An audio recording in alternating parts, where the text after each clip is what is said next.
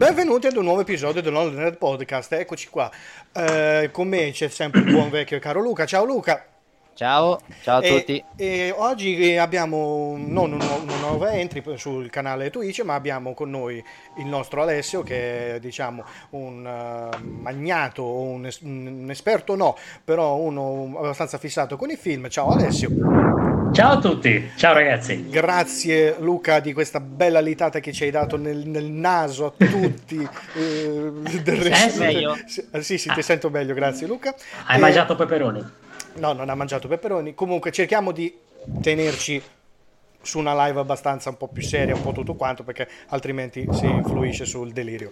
Allora, mh, mm, questa sera noi intendiamo parlare di tutta la saga videoludica di Silent Hill, o per i più profumati Silent Hill. Um, una saga che è partita eh, dal lontano 1999 in Italia, ma nel 98 in tutto il mondo. E, eh, è stata definita ed è ormai un must eh, capisaldi di tutta la generazione horror di tutti i nostri tempi, di qualunque videogioco si parli, è diventato un classico ormai, non, non si può che non nominarlo. Ehm, secondo me, ehm, cioè non secondo me, ma secondo parecchi, eh, Silent Hill è il, um, il le, proprio il concorrente più grosso che si possa immaginare rispetto alla saga ehm, di, di Resident Evil perché è uscita dopo due o tre anni però è proprio la diretta interessata diciamo è quella che non è, nessuno secondo a me, a me secondo il mio giudizio nessuno ha mai riuscito a battere e non so voi, io inizierei a fare così, a fare una tavola rotonda e cominciare a parlare del primo eh, Silent Hill. Cominciamo con Luca, poi Alessio poi io. Ok? Ok. Ok, allora Silent Hill. E... Allora, io non sono un grande amante dei titoli horror e questa saga non, non fa esclusione e quindi i primi due capitoli mi sono piaciuti e poi dopo diciamo sono andato sempre più in discesa con l'interesse per, per il brand di Silent Hill. E nonostante ciò eh, i primi due lavori eh, li trovo decisamente validi e non che il terzo e il quarto siano brutti, eh? Eh, assolutamente no. Io ho fatto solo l'1, il 2, il 3 e il 4, il The Room. E poi non sono più andato avanti con, uh, con la saga. E detto ciò, il primo Silent Hill lo conobbi in ritardo perché proprio per eh, i miei gusti che non mi portano ad andare a prendere subito, subito titoli horror e l'ho presi con un annetto di ritardo uh-huh. e, e, rimasi abbastanza stupito eh, dal titolo eh, perché ovviamente ero partito con, con il mio atteggiamento eh, rispetto ai titoli horror è sempre quello che palle. No, tanto non mi prende però se ne parlava molto, un sacco di amici che giocavano con Silent Hill, ok, proviamolo. La prima volta è stata disastrosa perché non sono riuscito a finirlo in quanto letteralmente mi cagavo addosso. Beh, certo. eh, quindi se c'è una cosa che posso dire, l'atmosfera del primo Silent Hill eh, con il trucchetto della nebbia, del fogging, per mascherare un po' i limiti grafici della PS1. E c'era tutta, certo. eh, me la ricordo tuttora. E lo finì in seconda battuta eh, solo ed esclusivamente perché lo giocai assieme ad un mio amico. Quindi due fifoni e nonostante fossimo in due eh, ci cagavamo parecchio addosso nell'andare avanti in, eh, con, con il primo Silent Hill. Certo e questo è un netto molto carino e niente rimasi piacevolmente sorpreso dal primo Silent Hill adesso non, non mi dilungo con la trama e questo lo lascio magari a voi ok amate molto di più la saga e quindi saprete molte più cose di me ok eh, Alessio se te, ti, vuoi parlare te oppure mh, mm, vuoi che parto io se c'hai da fare? Come vogliamo fare? No, no, parti tu. Parto io. Parti ok. tu. Allora, sì, sì. Una saga che secondo me è la perfezione a livello horror degli ultimi mm, anni, degli ultimi 30 anni. Non parlo della Lone in the Dark, quello dello SNES, perché secondo me lo reputo ancora tra i mm, videogiochi più paurosi che io abbia mai giocato, però ovviamente bisogna fare sempre i conti con, eh, la, mm, con l'età de- dell'opera uscita, perché se si comincia a parlare di comparto grafico, se si comincia a parlare di jumpscare, tutto quanto, Alone in the Dark peccava di questo. Silent Dobbiamo Hill contestualizzare un po'. bisogna molto contestualizzare quando si parla di videogiochi perché se si eh, comincia a dire eh, quel gioco non fa paura semplicemente perché viene da una generazione diversa ehm, oppure non ha una grafica forte è molto diverso. Silent Hill era partito con l'intento non di incutere ehm, ehm, jumpscare a livello gratuito ma di incutere proprio paura, orrore, perché è quello che la saga vuole trasmettere, l'orrore puro, cosa che la saga di Resident Evil non riusciva semplicemente perché Resident Evil era puntato molto più sull'action horror, sul survival. Silent Hill è un survival, ma non come lo è Resident Evil, perché basti pensare eh, alla vastità di armi che ti proponeva Resident Evil 1, Resident Evil 2 e Resident Evil 3, perché quando uscì Resident Evil 3 già era mm, uscito Resident Evil, sì, Silent Hill 1, quindi diciamo la saga di Resident Evil è andata molto avanti, la vastità di armi, la vastità di mostri, tutto quanto. Silent Hill invece ha puntato tutto sul- sulla paura interiore che ehm, il giocatore prova, ansia, eh, disperazione e aggiungendoci un comparto che secondo me ehm, nel- nei, giochi, nei giochi horror è andato scomparendo, cioè la risoluzione degli enigmi.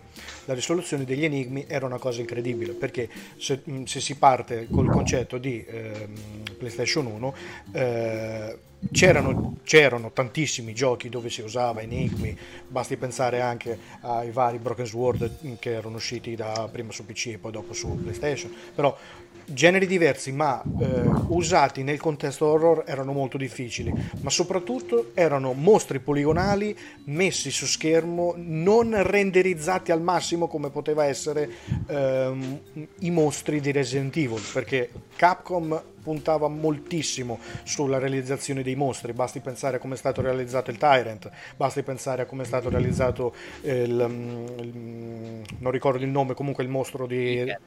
I, i Leakers ba- erano disegnati molto meglio rispetto ai cani rispetto ai demoni volanti di Silent Hill. Mm, Il, il il character design era molto più mm, bello quello di Capcom rispetto di Konami. Konami ha tentato tutto su un, un fattore enorme. Non ri- eh, riusciamo a fare un horror con grafica al massimo, puntiamo tutto sul non farti vedere nulla.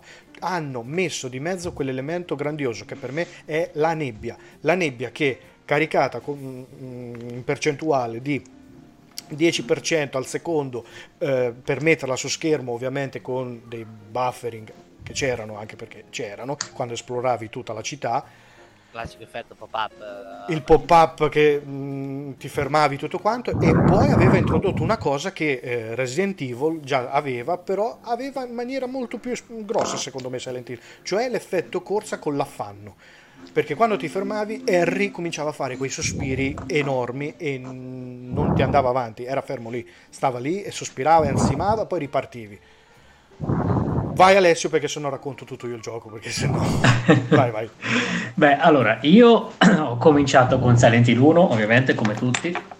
Ero molto piccolo, 10-11 anni.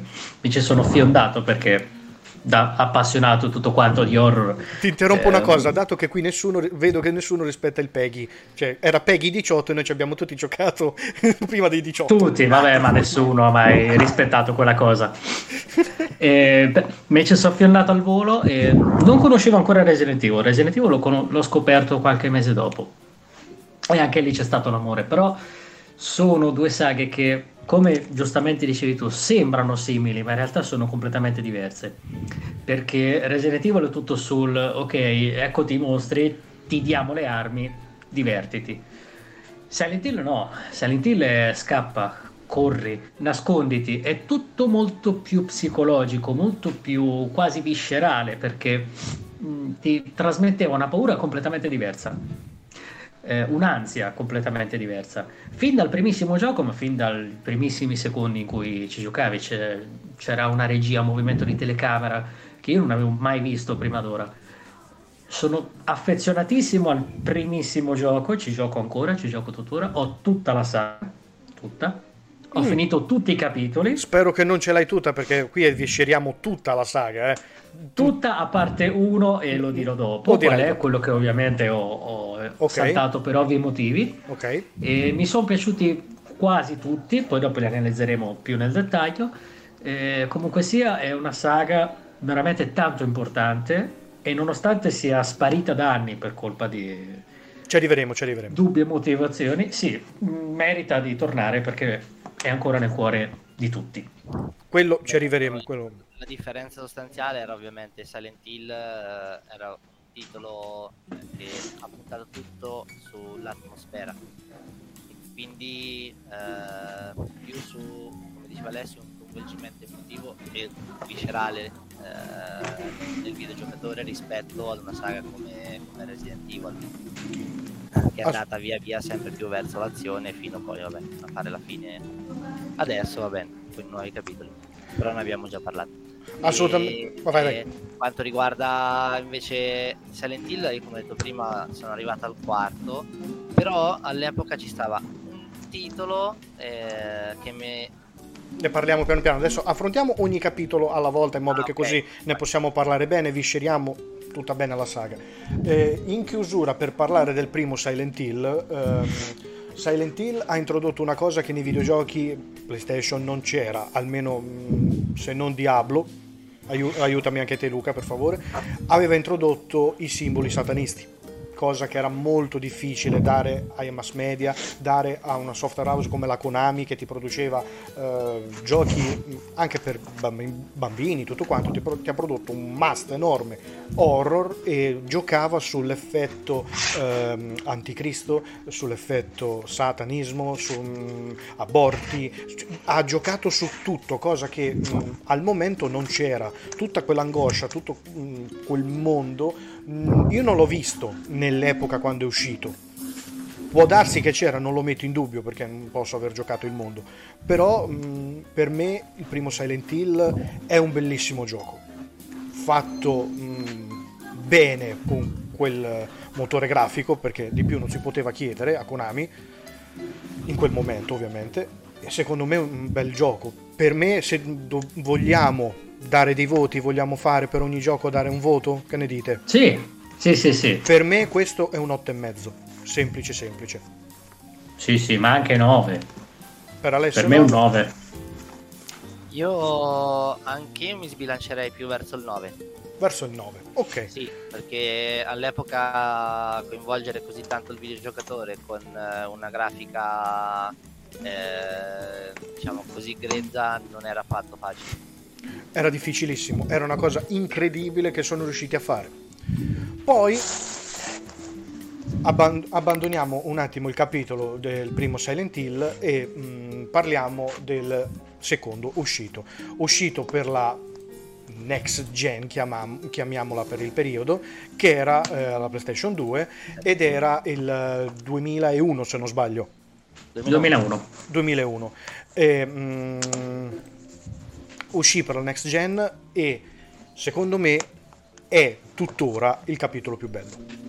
Non me ne voglia chi non lo um, ama più un altro capitolo oppure chi apprezza di più un'altra saga, ma secondo me è il, il mattone, diciamo, che um, bisognerebbe giocare per forza.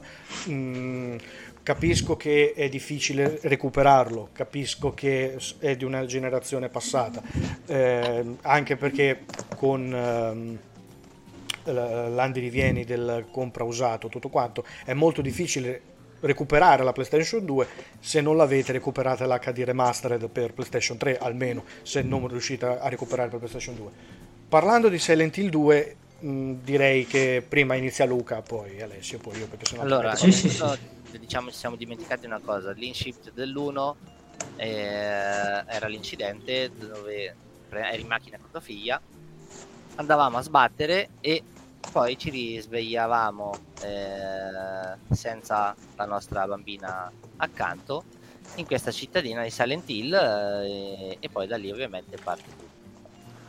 Nel 2 eh, l'Inshift gioca sempre un po' con eh, tra virgolette una scomparsa eh, di una persona cara in quanto il protagonista eh, Harry eh, James. James, James. James, Harry il il primo e riceve una lettera scritta dalla defunta moglie Esatto. E qui prende inizio l'avventura, eh, l'avventura tra virgolette, eh, diciamo più la, la tragedia più che avventura eh, di Silent Hill 2, che anche io considero il punto più alto eh, della saga.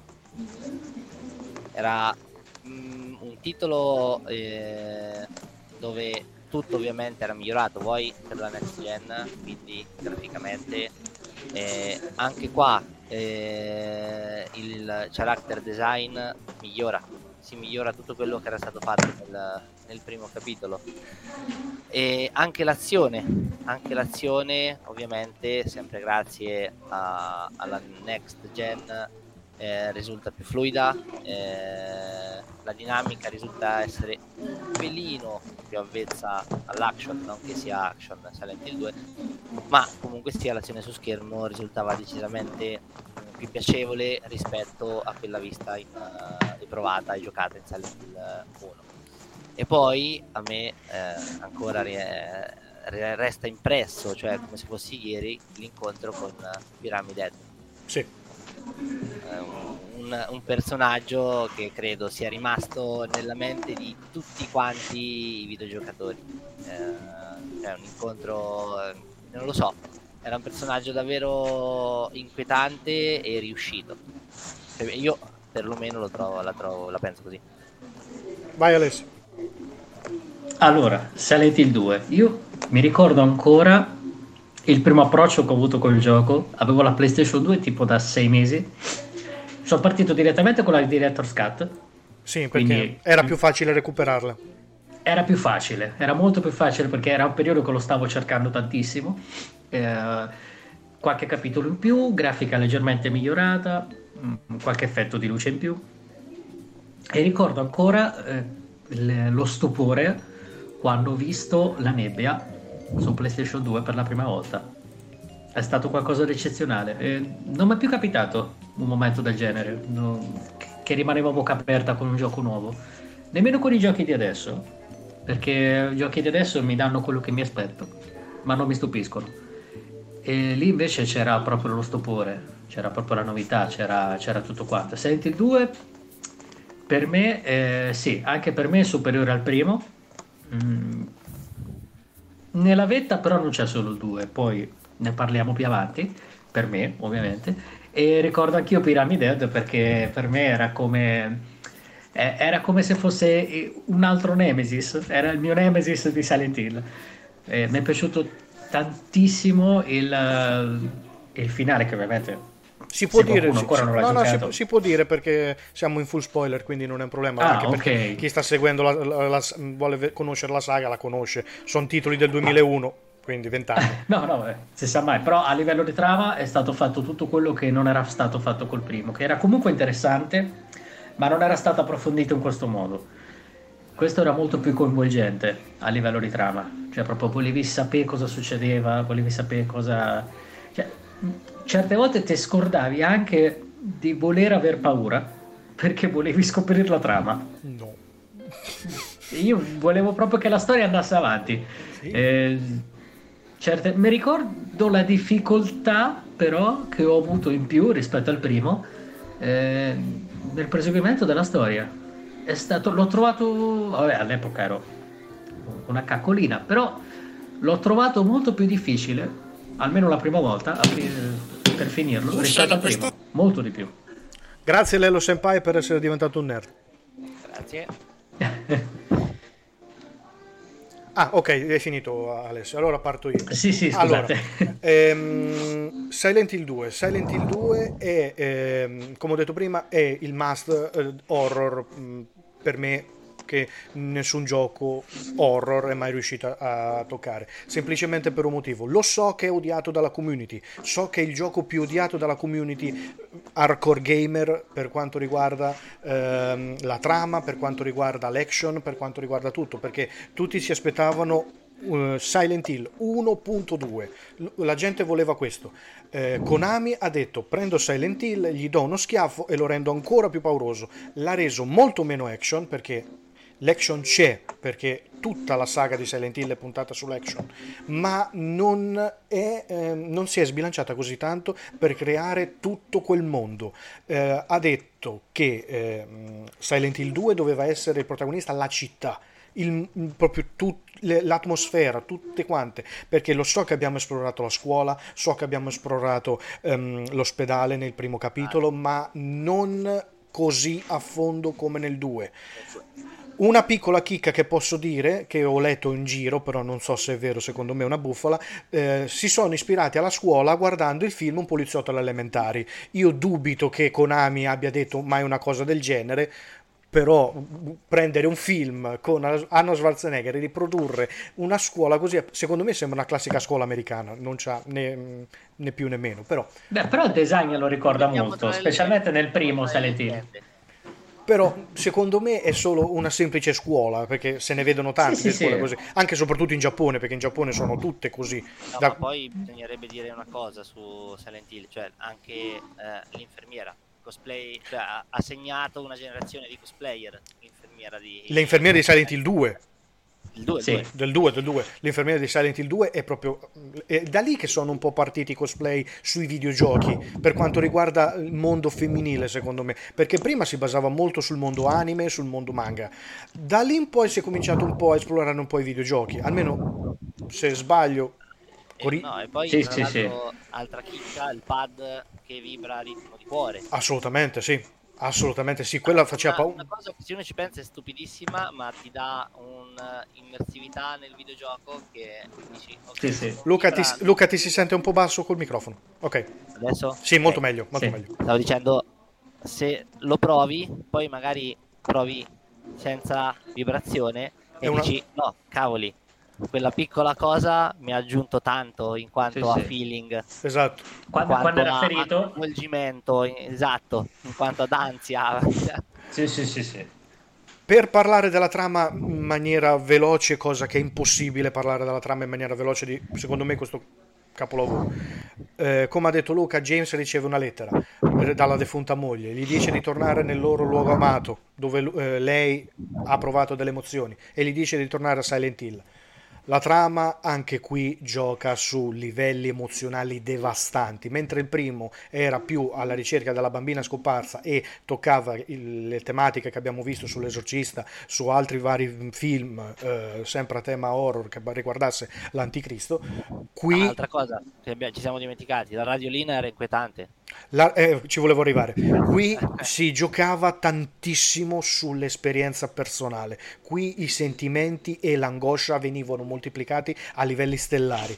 Come ha detto Luca, la radiolina ti segnalava non solo quando arrivavano i mostri, ma ti segnalava pure se avevi il pad e soprattutto se avevi, come diceva Alessio, la versione di Retro Scat, ti vibrava la radiolina, non solo sì, sì, il sì, battito, ma ti vibrava pure la radiolina. Cosa che, questo lo dico dopo, ehm, poi tutti i vari luoghi per arrivare, per arrivare a quel magnifico cap- mm, capolavoro finale. Potevi scegliere, come anche per il primo, se fare vari finali, se il buono o il cattivo. Il finale buono è di un'emotività incredibile che tuttora io riguardo ogni anno su YouTube, perché non, non è, ci gioco tutti gli anni, ma su YouTube mi capita ancora di riguardarlo ed è incredibile. Tocca delle corde devastanti, ovviamente se avete dei sentimenti, se non li avete eh, concentratevi, non so, su Tomb Raider, non so. Ehm, quel gioco è un must da giocare, ma un consiglio, giocatelo se potete ovviamente su eh, PlayStation 2. La remastered, la remastered di Silent Hill 2, non parlo del 3 ma solo del 2. Come ha detto Alessio, la nebbia, la nebbia è un, una cosa pazzesca, è resa perfettamente su PlayStation 2. Su PlayStation 3 viene distrutta, viene azzerata, la grafica non c'è, si vedono nella nebbia si vedono gli sfondi e non sono stati renderizzati perché ovviamente il motore grafico del 2001 non era non poteva reggere al di là della nebbia. Avevano messo la, nebbia per non renderizzare gli sfondi. Hanno fatto questo Mm, hanno preso semplicemente il gioco e lo hanno azzerato secondo me. Gli hanno messo un po' la versione 720p 1080p adesso non ricordo se ci arriva. 720 arriva a 720 ok. Ehm, l'hanno messo in HD ready ma non è ai livelli assolutamente di, della versione PlayStation 2 mm, l'unica cosa che posso dire è come ha detto Luca, Luca si ricorda di Pyramid Head. Alessio, se tu ci pensi, pensi anche tu a Pyramid Head. Subito, la prima io, cosa. Io, eh, la prima cosa che penso, dopo averlo giocato e averlo finito tante volte, io penso al finale con gli UFO. Mi dispiace, ma il finale con gli UFO è di una demenzialità. E il finale con il cane, perché non scordatevi il finale con il cane, che sì, sì, sì, sì. Un, un'orchestra sinfonica, secondo me, che è di una demenzialità giapponese, ma allo stesso tempo ti fa venire voglia di farlo. Soprattutto in un'epoca in cui, che se tu volevi fare quei tipi di finali, non avevi internet come avevi adesso, che tu semplicemente andavi su YouTube, vedevi il finale e via. Dovevi farlo non sapendo nulla e soprattutto, come il buon amato Luca sa, dovevi acquistare le riviste, quelle quelle riviste erano il santo graal. Chi possedeva la rivista o la guida, chi era un po' più, diciamo, un po' più ricco, perché le guide quella volta costavano parecchio. Tra l'altro, la guida di Silent Hill 2 la, la ho ancora. L'hai ancora? E eh, tienila perché è un cimelio proprio che non si trova mai più. Io, io ho ancora la guida di Silent Hill 1 su PlayStation Magazine. Ecco, quella, è, è, è quella ce l'avevamo tutti perché si andava in edicola e si comprava. Sì, per suonare il pianoforte. Perché tutti... tutti i numeri di PSM. Tutti. Io ce n'ho tanti. No, Luca li ha tutti, e la cosa bella è che Luca... Io ce n'ho solo tanti, tutti no. Luca è, una, è, è, un'enciclopedia umana, l'ho sempre eh. detto. Ehm, io mh, mm, sono di parte, per me è il capolavoro. Fine, non c'è altra storia. Sì. Per me quel gioco è da 10, non è da 9, da 9,5, per me è da 10, perché il reparto uh, artistico, come sono stati resi i personaggi, le interpretazioni, soprattutto le voci, perché il doppiaggio in, un, in un'epoca in cui non era reso al massimo, è veramente a livelli devastanti. E la scelta di non doppiarlo in italiano secondo, in, cui, in un momento in cui veniva doppiato quasi tutto perché il giocatore su PlayStation 2 voleva l'audio in italiano altrimenti era un gioco che non avrebbe, avrebbe snobbato è una chicca è, è, tre, è perfetto è fatto benissimo e ehm, non ho altro da dire, per me è un capolavoro. Ascoltatevi la colonna sonora perché fa paura, fa paura per quanto è bella. Volevo, volevo, parlare proprio di questo eh, prima di passare al terzo capitolo, perché quando parliamo di atmosfera e coinvolgimento non possiamo non parlare di colonna sonora. Colonna sonora ovviamente inteso come qualsiasi tipo di suono presente nel gioco, e a partire dalla radiolina, rumori di sottofondo, eh, c'è un grande lavoro eh, di, di, audio, di design audio eh, che all'epoca funzionò tantissimo. Inoltre ovviamente Akira Yamaoka. Akira Yamaoka eh beh, sì. credo che oggigiorno chi è appassionato di, di videogiochi non può non conoscere. Luca, ne vuoi dire tu qualche titolo? Così almeno la gente lo sa. Delle canzoni? Sì, di Akira Yamaoka, perché facciamo prima. Guarda, io quella che ricordo è Silent Hill, sì. il brano, e l'altra invece non la ricordo, e eh, l'altro non la ricordo. Eh no, perdiamo punti. Non li ricordo. Perdiamo punti. Ha fatto anche la, la colonna sonora del prossimo titolo. Sì, del 3 sì, però nel 3 ha iniziato a fare collaborazioni. Esatto. E sonore con lei, non mi ricordo il nome d'arte. Ah, non lo so, non lo so, questo non lo so. Non è una live e... su Akira Yamaoka, ecco.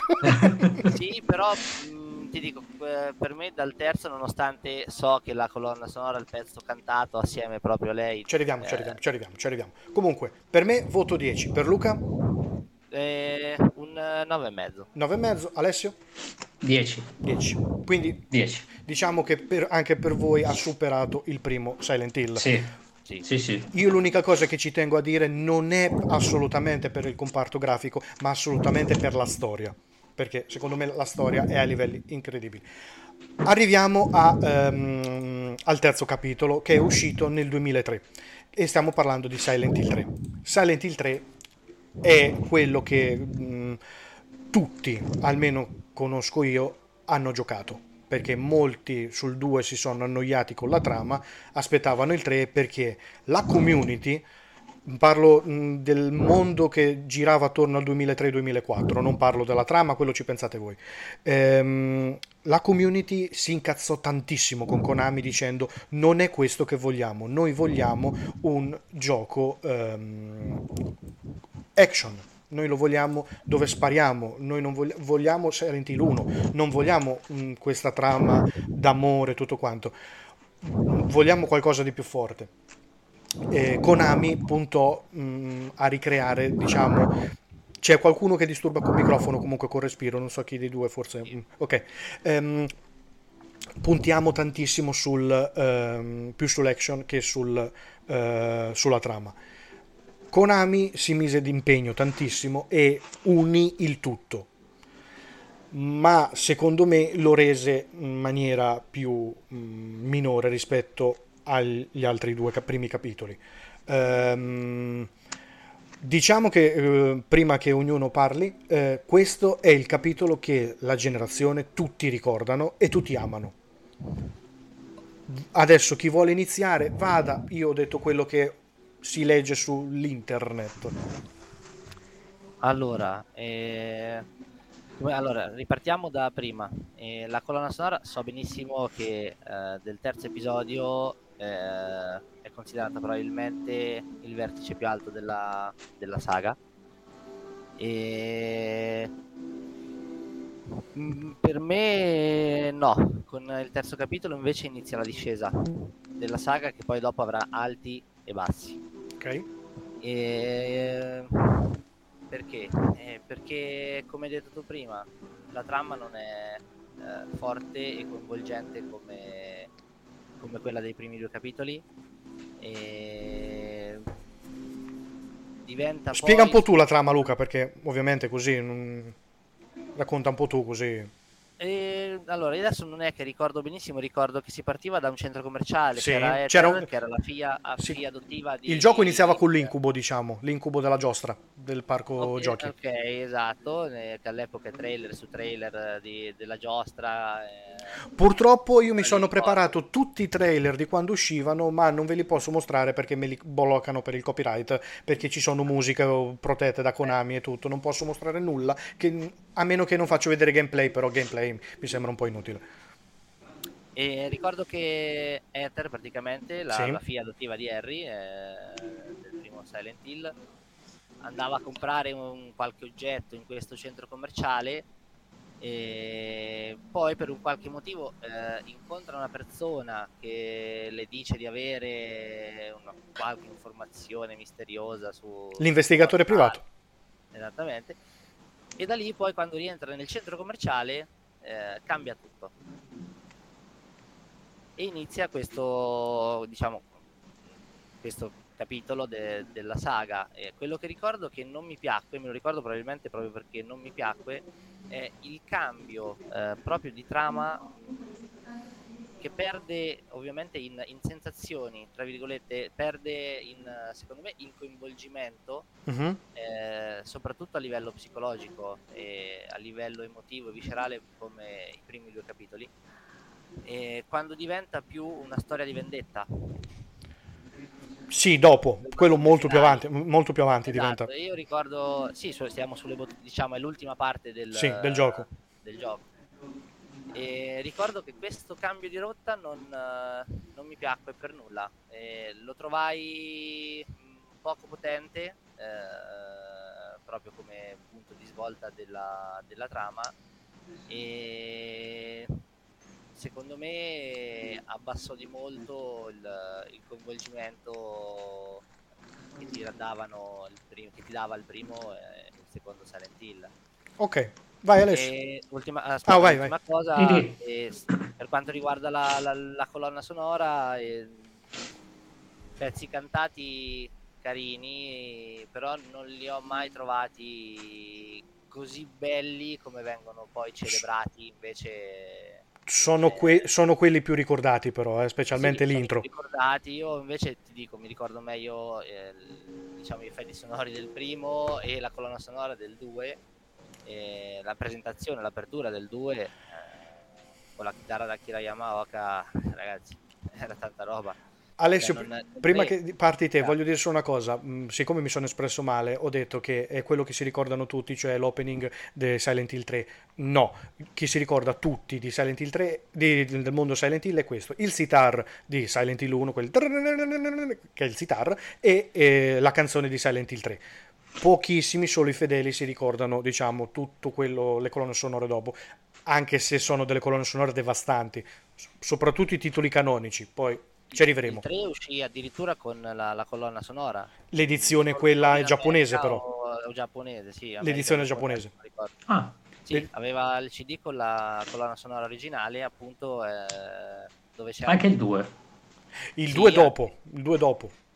Ma appena uscì la versione base, diciamo, in, in Europa e in America, uscì la versione quella eh, cartonata, quella che sì, aprivi e c'era lo stemma di Baphomet, se non mi sbaglio.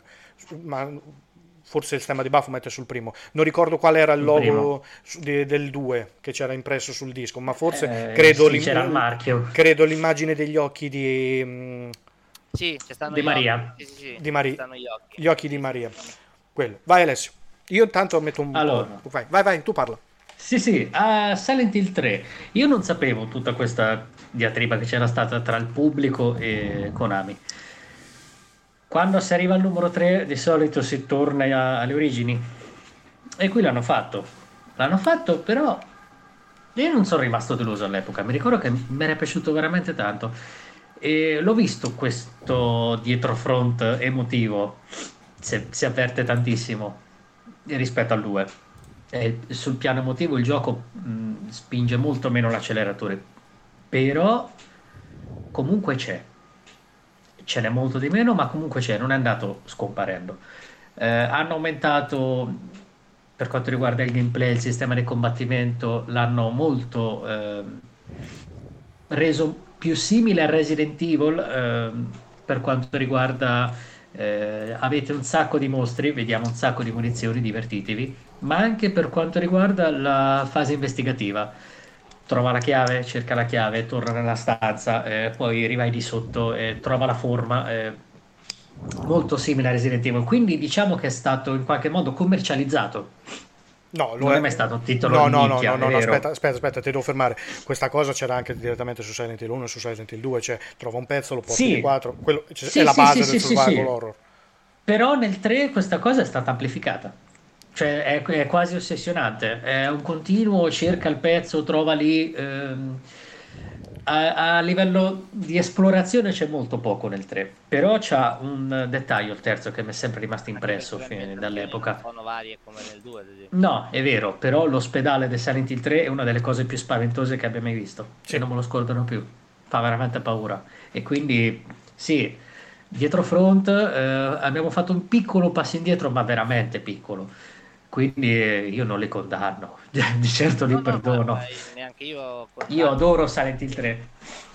Senti? È poco. Ok, e stavo dicendo neanche io condanno il 3, assolutamente. Eh, però, diciamo, rispetto ai primi due capitoli, eh, secondo me, a livello complessivo, un po' ha iniziato a scendere. Un passettino indietro, molto piccolo. Allora, adesso toccherebbe a me parlare di questo gioco. Allora, Silent Hill sì. 3. Silent Hill 3 è eh, quello che io ho giocato ancora, eh, lo ricordo, con più paura rispetto al 2 semplicemente per un motivo, perché qui si è mescolato il 2 con l'1. Hanno cercato di riprendere soprattutto le dinamiche dell'1, rimischiando ehm, le tematiche con l'anticristo, le tematiche con Dio, specialmente quel dottore che si trova più avanti nel gioco, che vuole ricreare l'anticristo. Hanno cercato di rispolverare in un'altra veste il personaggio di Dalia Galespi con, eh, verso il finale con l'idea di ricreare il dio, il dio che deve essere rincarnato, tutto quanto è un, veramente un bel mattone se mh, qualcuno si interessa sulle tematiche, eh, diciamo, sataniste, perché ci sono tantissimi riferimenti e tantissimi disegni. Basti pensare a tutti i disegni che ci sono all'interno della metropolitana, perché la metropolitana, quella parallela, è piena di simboli non solo il simbolo del salvataggio, ma è piena di simboli satanisti. L'occhio, eh, l'occhio quello con il triangolo, tutto quanto, è devastante. Um, il Silent Hill 3 fa paura, molto più del 2 secondo me, ma fa paura con i jump scare, perché qui già si è iniziato a mh, mm, proiettare il videogiocatore verso un altro genere. I jump scare, che nei primi due capitoli non c'era. Se prima c'era semplicemente un rumore di chiavi che cadeva e ti faceva saltare, qui invece proprio ti vedevi il mostro che ti usciva. Hanno usato Pyramid Head, l'hanno usato tanto qui. Qui si vedeva perché alla gente è piaciuto e doveva Konami ha spinto sull'acceleratore. Per me è stata una forzatura. È una forzatura tremenda, infatti, perché tutto quello che Silent Hill aveva di buono sul primo, sul 2 lo vedi in maniera molto più, più, più ristretta.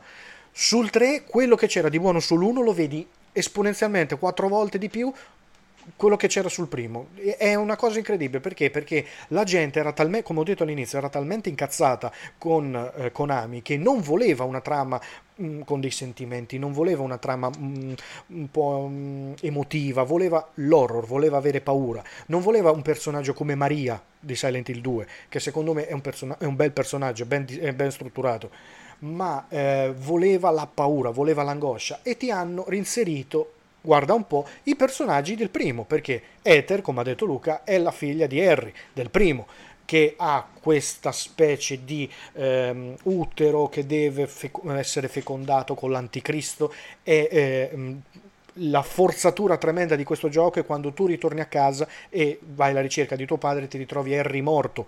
Non c'era bisogno, non serviva, perché come mh, mm, Harry eh, ho capito che era semplicemente il, il sequel del primo capitolo, molto molto forzato, ma potevi farlo in maniera molto diversa. Ripeto, è un ottimo gioco perché non si può dire che Silent Hill 3 è brutto perché fa tuttora paura dopo quasi mm, non 20 anni però 14 mm, anni buoni che è uscito, se non mi sbaglio, è del 2003, giusto? 2003. 2003, quindi siamo sui 18 anni. Ehm, è un gioco ancora pauroso. Ti fa cagare addosso, perché il termine è quello, perché se ci giochi con le cuffie, ciao, mm, non c'è altra storia. Se ci giochi con amici, ci vai un po' sul leggero. Questo per me comunque è un videogioco da 8, assolutamente è inferiore rispetto al primo, perché è inferiore rispetto al primo ed è nettamente inferiore rispetto al secondo. Questo è il mio voto, non so il vostro. Per me, per me è... Anche per te è 8? Sì, 8 anche per me. Sì, 8, un bel 8 pieno. Sì, sì, sì. comunque sia il titolo è valido. Eh... Sì, validissimo. Allora, da qui cominciamo a spostarsi spostarci, scusate, su... Mm, no, non ci spostiamo ancora, rimaniamo sempre sulla PlayStation 2 e andiamo sul quarto capitolo che è Silent Hill 4 The Room. The Room, The Room io posso raccontare un aneddoto di questo gioco. Ehm, ero ragazzino quando uscì, perché se non mi sbaglio è del 2004, quindi ero un po' piccolino, ma già adulto. Ci giocai con 38,5 di febbre, se qualcuno interessa, e ehm, lo finì in due giorni perché non potevo uscire di casa e lo finì in due giorni. Ehm, quando uscì questo gioco era l'evento, me lo ricordo perché quando lo comprai nella catena di Blockbuster dove Luca lavorava era l'evento, eh, stava uscendo il nuovo capitolo. Eh, Silent Hill e Silent Hill, non potevi toccarlo perché tutti la gente l'ha amati tutti i capitoli, a differenza un po' del 2, però l'ha amati tutti, eh, mh, voleva assolutamente questo gioco. La community si incazzò come una bestia su questo gioco. È tra i titoli più odiati che io conosca e la gente qui comincia a dire che è un punto. Mi fermo qui per poi dopo ripartire. Vai Luca. Allora, io dico veramente poco su Silent Hill 4 The Room perché lo giocai in un periodo di magra eh, non avendo nulla altro da giocare e trovai l'idea eh, della stanza e dei viaggi eh, davvero interessante E, però la realizzazione globale, anche tecnica, all'epoca non, non mi catturò, ma questo anche perché eh, ero preso da un'altra saga. Eh, Capito? Sempre horror, volevo provare un altro horror perché Silent Hill mi aveva rotto le scatole e era Fatal Frame. Eh beh. Qui da noi Project, Project Zero. Sì, sì. Che a livello di dinamiche mi, mi colpì e mi coinvolse eh, molto di più rispetto a quello che era Silent Hill 4 e quindi non ho grandi ricordi del, del, quarto, ma come ho detto all'inizio non sono proprio un grandissimo amante della saga, eh, oh, perché okay. non, con l'horror non ci vado molto d'accordo. Allora passiamo direttamente a Alessio allora. Vai. Sì. Vai Alessio. Io Silent Hill 4 lo aspettavo a bestia, come si aspetta un nuovo film dei Rocky o robe così. okay. E ricordo che l'ho comprato il giorno stesso che è uscito, arrivo a casa, lo metto su, e, il gioco era molto spiazzante perché non era, esatta, non era per niente quello che ti aspettavi, assolutamente no. Addirittura c'erano delle fasi, anzi, fin da subito in prima persona, e ti dici, ma che cavolo è? Però mi ricordo che la prima ora, ora e mezzo di gioco, la maggior parte del tempo stavi chiuso dentro sta stanza, che era una cosa inquietante a livelli altissimi. Eh, a me a livello di, di realizzazione mi è piaciuto veramente tanto, a livello di atmosfera mi è piaciuto tantissimo. Poi mi, ricor- mi ricordo anche che era strano anche come si evolveva la trama, perché a Silent Hill ci vai, ma oltre la metà del gioco, cioè proprio io l'ultima mezz'ora vai a Silent Hill senza eh, dubbio credo sia la trama più intricata del... È, la più intricata, però Konami secondo me ha voluto fare un grosso esperimento perché ormai aveva delle basi su cui appoggiarsi. Ha detto proviamo a farne uno così, probabilmente credo che fosse stato, no, non ho conferma di questo, ma secondo me quello era tipo un progetto di un altro gioco che è stato adattato per un nuovo Silent Hill, secondo me.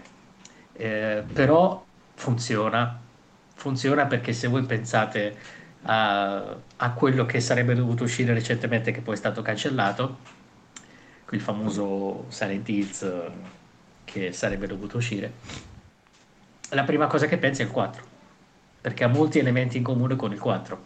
La giocabilità, l'ambientazione sembrava il 4, quindi a me è piaciuto tantissimo Silent Hill 4. Non mi ricordo come finiva, Proprio l'ho rimosso completamente perché forse è quello che ho finito meno volte rispetto a tutti gli altri. Però non... ho un bellissimo ricordo di quel gioco okay. e ce l'ho ancora. Allora, mh, mm, vi posso dire questo. Allora, ehm, Silent Hill 4 è il mio secondo capitolo preferito della saga di Silent Hill. Ve lo dico da subito, così almeno rompiamo subito il ghiaccio. E tutti, ma come il non secondo, è... Sì, è il secondo, ma come non è il primo? No, assolutamente è il quarto. Il quarto perché... Ehm qui eh, c'è un'altra volta il cambio di rotta. Konami è mata. Konami quando fa un gioco e ha un brand lo deve distruggere. Luca lo sa, perché basti guardare Castlevania, Castlevania è i tre capitoli più strani che quelli che esistono. Ha creato il primo, l'ha fatto in un modo, poi dopo i capitoli successivi l'ha fatto un po' a cazzo di cane e lo sa benissimo. Dopo per ritornare alla saga Lord of Shadow, che quello però è un'altra cosa.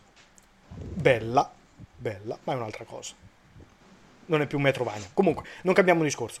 Uh, Silent Hill 4, tu impersoni Harry, Harry all'interno di un appartamento, uh, all'interno di questo appartamento non c'è nulla, uh, il comparto grafico è reso benissimo da un effetto grana, sgranato che c'era su Silent Hill 2, quello che ti serviva per non far vedere i difetti grafici del gioco. È pieno di difetti grafici, ha tantissimi difetti questo gioco, perché è stato creato in una fretta incredibile dato che Konami non aveva idea di come fare un gioco perché aveva la trama, ma non aveva la grafica, non aveva nulla, non aveva un, un motore grafico, non aveva nulla, perché si era concentrata tantissimo sulla eh, brandizzazione dei vari giochi calcistici quali PES, su mm, portare tantissimi titoli in Giappone, Giappone che non conosciamo mai vari titoli, posso pensare tipo i Doki Doki, generi così, che a noi ci sembra strano ma in Giappone vende come se fosse il pane.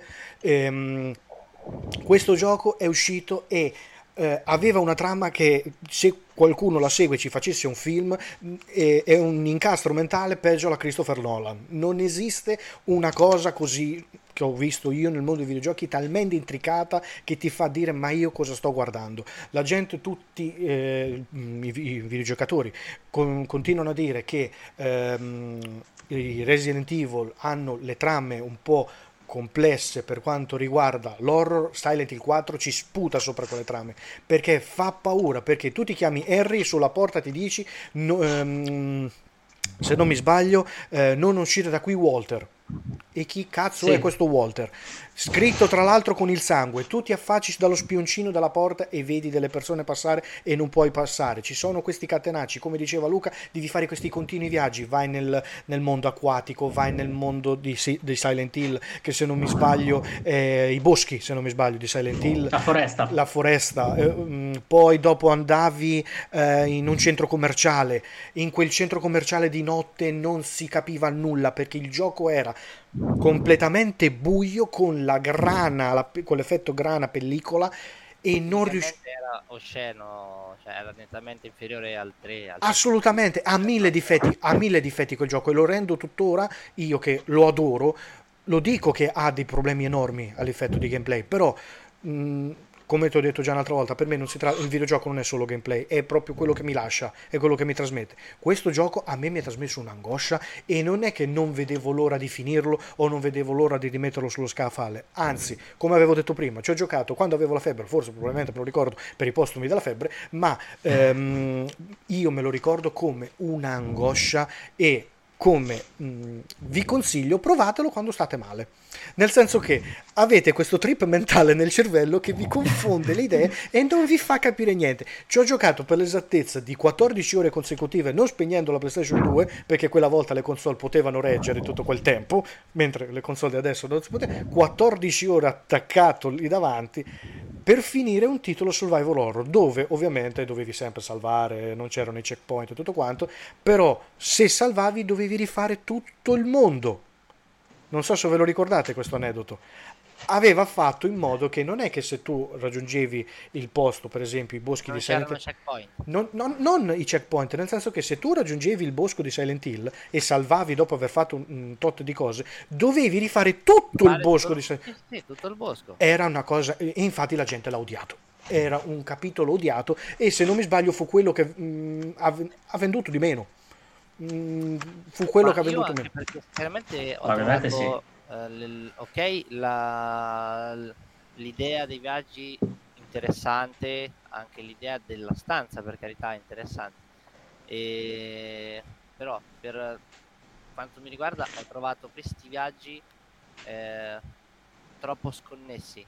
Eh, troppo troppo sconnessi e a livello di trama secondo me eh, per questo tipo di stratagemma può funzionare quando ritrovi una certa continuità eh, tra diciamo, gli eventi, i salti temporali, eh, il ritorno nella stanza ed il perché faccio questi viaggi, perché l'ordine cronologico, qualcosa, cioè ci deve essere una qualche connessione e questo io non sono riuscito a vederlo neanche alla fine eh, in Silent Hill 4 cioè, ho trovato tutti questi viaggi un po' troppo sconnessi.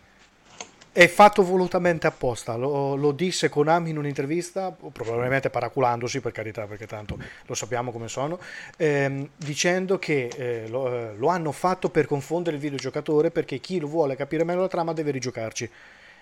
Io l'ho rifinito sei volte quel gioco e penso che insieme a Silent Hill 2 sia quello che ho finito più di tutti. E ci hai capito qualcosa? Sì, sì, okay. sì.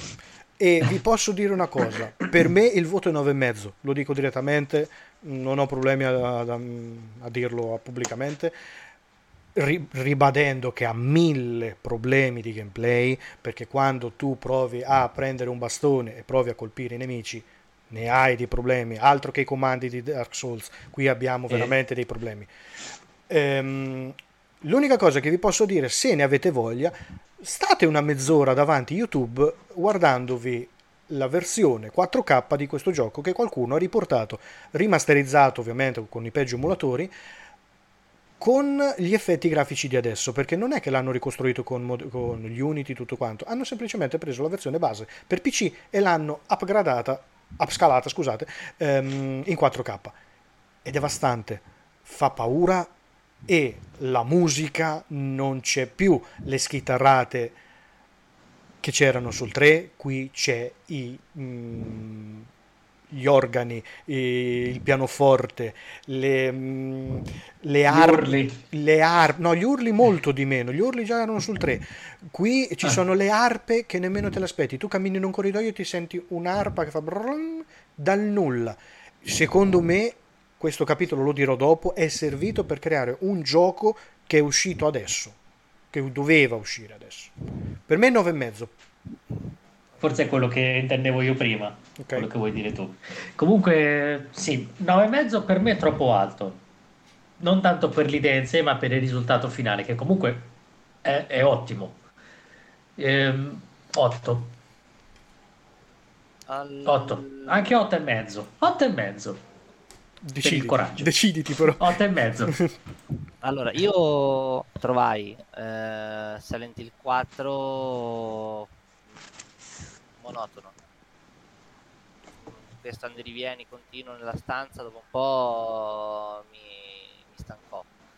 E come detto prima, la trama la trovo fin troppo sconnessa. Tu puoi farlo apposta quanto vuoi, ma eh, alla fine qualcosa deve portare, cioè tu da qualche parte mi devi portare. Certo. Qui invece mh, apri tanti capitoli, apri tante ipotesi e probabilmente se non lo finisci almeno sei volte non si chiude neanche uno.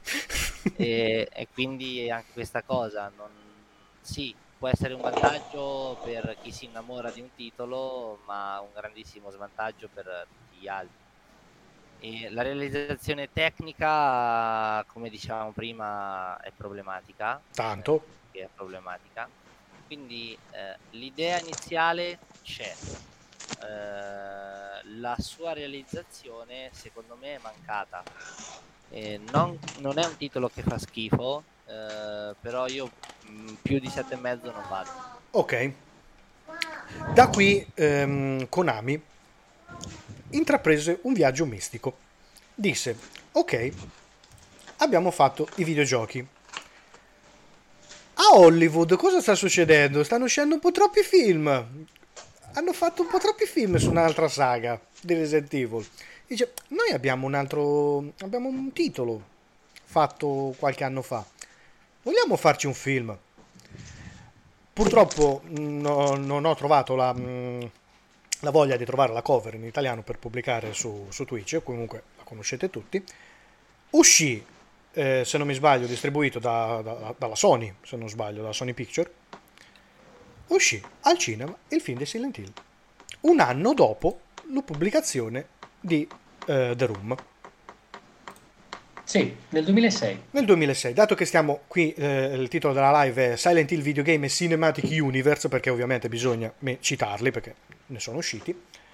Il film di Silent Hill, eh, dico proprio due parole, è eh, la trasposizione un po' leggera del primo eh, capitolo di Silent Hill per PlayStation 1. Eh, non mi soffermo a parlarne perché ne abbiamo già parlato prima del primo capitolo. Dico semplicemente è un bel film per un'ora. Poi si sminchia, va un po' al suo mondo. Mm, diciamo che mm, intraprende una strada tutta sua, perché ovviamente è un film, però il primo, film, il primo videogioco aveva un finale, perché basti pensare che finiva e potevano non esserci più videogiochi, perché aveva un finale e basta. Si poteva fare la trasposizione, però come avevamo detto nella precedente live, eh, non si può fare l'uno a uno, cioè videogioco film, diventerebbe una noia, semplicemente se voglio guardare il film, guardo, gioco al videogioco, che me ne frega. Ho detto si sminchia nel senso che qui il personaggio del, um, della bambina di, um, di, Cheryl diventa una bestia enorme che ancora me lo ricordo al cinema, io volevo andare via prima del finale perché ho detto so già come finisce, infatti finiva in quel modo, e non ce l'ho fatta. È veramente un film fatto bene perché è un bel film, è ben realizzato, secondo me è tra i migliori film che sono usciti riguardanti i videogiochi, ma rompe un po' le palle, almeno a me.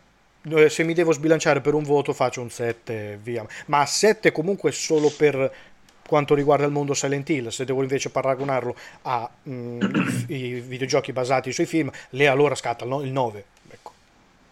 Sì, sì, la ricostruzione scenica del film per quanto riguarda la città è da 10, cioè l'hanno veramente... Io penso che meglio di così, anche oggi, un film di Silent Hill, ricreare Silent Hill così bene, non ci riuscirebbero a, a rifarlo così bene. E il problema è che si parte da, eh, da, una, da, una, prima parte inquietante, da una prima parte dove c'è l'horror, da una prima parte dove c'è il mistero, e dopo, ovviamente, cominciano a partire tanti di quegli spiegoni che il film non, non si riprende più. Parte per un. Comincia a parlare il film, perché il film comincia a parlare veramente, si ferma la trama, il film inizia a parlare per 20-30 minuti ti dice, ti arrivano un sacco di informazioni, ma veramente tante. Tu le assimili tutti, cominci a riunire tutti i puntini. Eh, ok, prima è successo questo, poi è successo così. Ah, allora è per questo che è andata così. Ok, ora loro vogliono fare quello. Beh, poi quando metti insieme tutto quanto, il film è finito. Sì. comunque, quella cosa che hai visto tu alla fine del film doveva essere un sottile richiamo al, a quello che succede più o meno alla fine di Silent Hill 2, perlomeno per quanto riguarda vogliamo chiamarlo il villain o comunque il monster finale non funziona a livello cinematografico perlomeno non funziona però almeno ci hanno provato eh, considerando altri risultati di altri film tratti dai videogiochi questo comunque è uno dei più belli uno dei migliori quindi sì è da 7 ok è da 7 Luca? Luca? Ma io non aggiungo altro rispetto a quello che non è già stato detto nella live eh, su, sui film, magari, sui film, sui film. A, eh, a tema videogiochi. Eh, quindi, eh, se paragonato agli altri titoli eh, basati sui videogiochi, è un buon film. Diciamo, se lo estrapolo e lo metto in un contesto molto più ampio, considerando quindi diciamo, eh, l'universo cinematografico per me è un 6 e mezzo perché mm, cioè mh, mm, ha un ritmo decisamente lento cioè si mantiene sempre sul basso profilo per tutto il film e quando vuole provare eh, a fare qualcosina di più come ha detto Alessio, purtroppo il film eh, è finito. E quindi sì, si guarda, nel senso ok, uno è appassionato di videogiochi oppure è appassionato di film eh, horror, perché alla fine cioè, neanche mm, non mi ha fatto neanche così tanta paura il Silent Hill rispetto ad altri horror. E vuole essere certo più psicologico, cioè però ci stanno dei thriller eh, che per quanto riguarda atmosfera e coinvolgimento psicologico assolutamente sì. Eh, se lo mangiano proprio. Quindi mh, mm, sì, ok, non avete nulla da guardare, guardatelo perché comunque sia è un film che si guarda, però è un intrattenimento molto leggero. Se ti sbilanci per un voto mi sembra di aver capito su un 6,5. 6,5. 6,5. Io l'unica cosa che posso aggiungere di quel film, che ovviamente ci aiuta Lorenzo dalla chat, è, è questo. Eh, questo film ha due cose fatte veramente bene, a livello mh, mm, di effetti speciali e a livello scenico, dal mondo Silent Hill. Cioè, le infermiere, le infermiere sono bellissime, proprio rese benissimo e hanno usato delle vere ballerine per fare tutte le coordinazioni, i vari movimenti. Quel momento è veramente horror, è veramente sì. bello, è fatto veramente bene e soprattutto Pyramid Head, Pyramid Head è fatto bene. Infatti volevo dire quello fatto lì, Pyramid Head è fatto bene, come dissi nella live, eh, Pyramid Head è fatto veramente bene, quindi benissimo. è veramente un... No, no, ma cioè, ci stanno delle cose a livello scenografico è la trama, è la trama. Riuscite. Però ecco sì, eh, risulta essere molto debole sia per quanto riguarda il ritmo che la trama e quindi anche il coinvolgimento. Cioè, il videogioco eh, ti prendeva a cazzotti, eh, passatemi il termine. Cioè, sì, sì. Il primo e il secondo realmente ti mettevano paura. Anche il terzo, per carità, era pauroso. Anche il, il quarto ha i suoi momenti. Nel film è tutto un pochino più, eh, più soft è tutto un tantino più coperto, più ovattato, ecco. Eh, sì. Non riesce a bucare lo schermo come facevano i videogiochi. Però, allora, questo è il 2006, uscito al cinema. L'anno dopo, cosa succede? Konami eh, vuole sperimentare, non vuole più fermarsi alle console canoniche, perché in quel momento stava ehm, uscendo la PlayStation 3. Eh, si dedica alla console portatile esce nel 2007 Silent Hill Origins per PSP. Ovviamente sì. ne sono stati fatti porting, ne sono state fatte mm, tutte le cose che volete. Silent Hill Origins cerca di ritornare, come dice proprio il titolo, alle origini, anche per, se non altro per il livello di gameplay.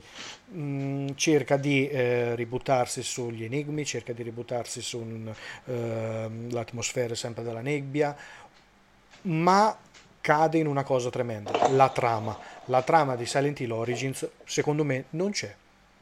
È mm, un continuo andirivieni di risolvi enigmi, di eh, andare avanti, uccidi mostri, tutto quanto, ma non ce la fai. Mm, so bene che la trama c'è, perché la trama c'è, ma è resa talmente male da a me mi ha annoiato tantissimo non come un altro capitolo di Silent Hill, ma mi ha annoiato tantissimo. L'ho giocato, ma mh, mm, non lo reputo tra eh, i migliori, diciamo. Sì. Allora, io quello che posso dire è che anche secondo me la trama non ce l'ha perché non l'ho giocato. ah, non l'hai giocato? No, io ti ho detto, mi sono fermato al quarto, poi non ho giocato più nulla di Silent Hill. E tra l'altro il quarto l'ho giocato proprio con un po' con svogliatezza. Ok. E poi dopo proprio più niente.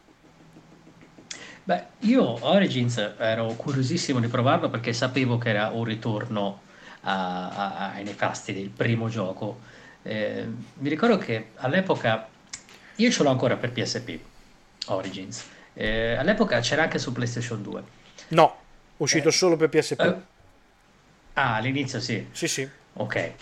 Eh, mi è piaciuto, però eh, cioè, il problema grosso, come diceva Gianluca, è la trama perché... Cioè, scusa, ti correggo, sì, subito c'era... è uscito per PSP, dopo hanno fatto il porting. Ah, ok, ok. Io infatti sempre solo su PSP, però eh, non era coinvolgente. Non era coinvolgente perché non volevi, non c'era quella voglia di andare avanti e di scoprire cosa sarebbe successo, perché è tutto così. Eh, eppure le premesse c'erano perché parte in maniera molto interessante, forse anche più semplice del primo, cioè un camionista che sbaglia strada e si trova a Silent Hill. Vi ricordate Resident Evil 2, l'inizio di Resident Evil 2 per caso? Eh, qualcosina. qualcosina. Però mancavano le idee. C'era tanta voglia di fare un nuovo gioco, di ritornare alle origini, però non... È un... Eh, sembrava un, un contentino dato ai fan, però senza nessuna sorpresa. Allora molto meglio gli esperimenti folli come Silent 4. Io, eh, dato che mm, pochi qui se lo ricordano, eh, mi sono dovuto informare prima di fare la live perché non me lo ricordavo nemmeno io. L'unica cosa che posso dirvi è che qui appare un personaggio secondario del primo capitolo che è il dottor Kaufman perché questo sì. è ambientato esattamente ve- quasi vent'anni prima del primo capitolo. E qui il dottore sì, cerca, sì. Uh, già comincia a dire che sta facendo degli esperimenti per quanto riguarda l'occulto, tutto quanto. E vi posso dire questo, è un titolo canonico che se volete seguire la trama di Silent Hill dovete giocarci perché mh, rispecchia delle date, soprattutto dei vari nomi di personaggi, perché anche qui si sta parlando della, si sta aspettando la nascita della figlia che verrà partorita dal demone, che partorirà sì. il dio di Silent Hill e del mondo, tutto quanto è. Eh? però mh, giocateci perché è un buon titolo, alla fine mh, ti passa perché te lo fa passare, ma non vi aspettate la trama. La trama mh, è, è noia, è noia. Quindi per me è un voto da 6, di più non posso dare. E per quanto riguarda il gameplay, come venivamo da Silent Hill 4, che il gameplay aveva degli enormi problemi, qui ovviamente bisogna fare due calcoli. Siamo comunque sui livelli di PSP e la PSP comunque a livelli di gameplay ne aveva di giochi di proprio di Sì. re- ben realizzati ne aveva tantissimi quindi non si può pensare che una console portatile abbia di giochi di merda qui il gameplay è proprio fatto bene proprio, hanno preso il 4 l'hanno messo da parte hanno preso il gameplay del Silent Hill 3 è fatto molto bene solo che pecca della trama per mio parere però per quanto riguarda il gameplay Sì. non posso dire niente Luca mi sembra di aver capito che il tuo voto è senza voto perché non ci hai giocato quindi diciamo SV senza voto Alessio Un 6 e mezzo. Lancio una frecciatina ad un'altra serie. Diciamo che è il Resident Evil 0 dei Silent Hill. Beh, aspetta Resident Evil Beh. 0 Resident Evil 0 Resident Evil Evil 0 0 è, super- è- è comunque superiore. Però, assolutamente per quanto riguarda quello che voleva essere, Resident, Evil 0 è un gran capitolo. eh sì eh sì ecco perché infatti dico aspetta no, no, è quello che volevano fare. È quello che volevano fare. Volevano fare come se fosse tipo un Resident Evil 0 dei Silent Hill. Però non è riuscito come, no come Resident Evil 0. No, assolutamente no. Cosa succede? Siamo nel 2007. Eh, in Giappone cominciano a uscire determinati titoli che se io dico una cosa, Luca di- eh, un po' alza gli occhi. Dico Pacinco. Io non so quanti conoscono questa cosa, ma è uscita una versione Pacinco di Silent Hill chiamata Silent Hill Arcade.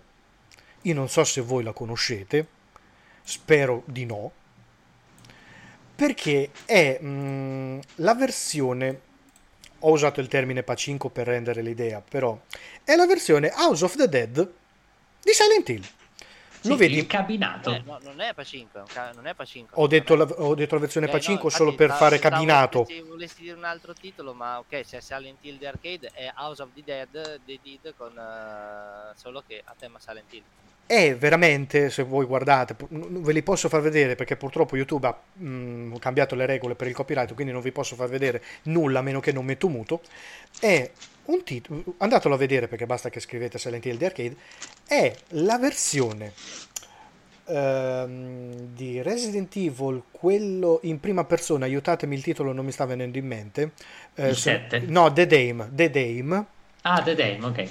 con senza mirino dove tu sparavi ai mostri di Silent Hill Sì, con una classica pistola ottica e nel 2008 arrivò anche in Europa. eh, non l'ho mai visto io io non l'ho mai visto da noi Lo avevano al Paradise. ce lo avevano? Beh, Yeah. ma no, guarda io non, non- non ho mai potuto averla sta perla l'ho recuperata solo su YouTube è veramente brutto perché è veramente brutto a livello di grafica è una cosa inguardabile ovviamente Sì, però era più divertente del 3 e del 4 per me. Porca vacca che mina che hai tirato Beh, era Però parla a livello di divertimento. Sì, sì, tutt'altra cosa. Non, Mm. non sono neanche paragonabili. no no però Io non l'ho mai provato. Però ovviamente di molti scalini sotto alla concorrenza si è Sega.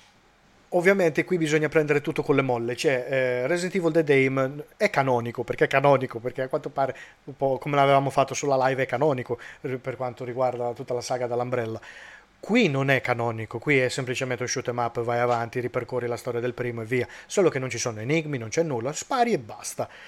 Mm, Sparare e basta su Silent Hill, cioè, già lo capivo su, eh, su Resident Evil, ma su Silent Hill no.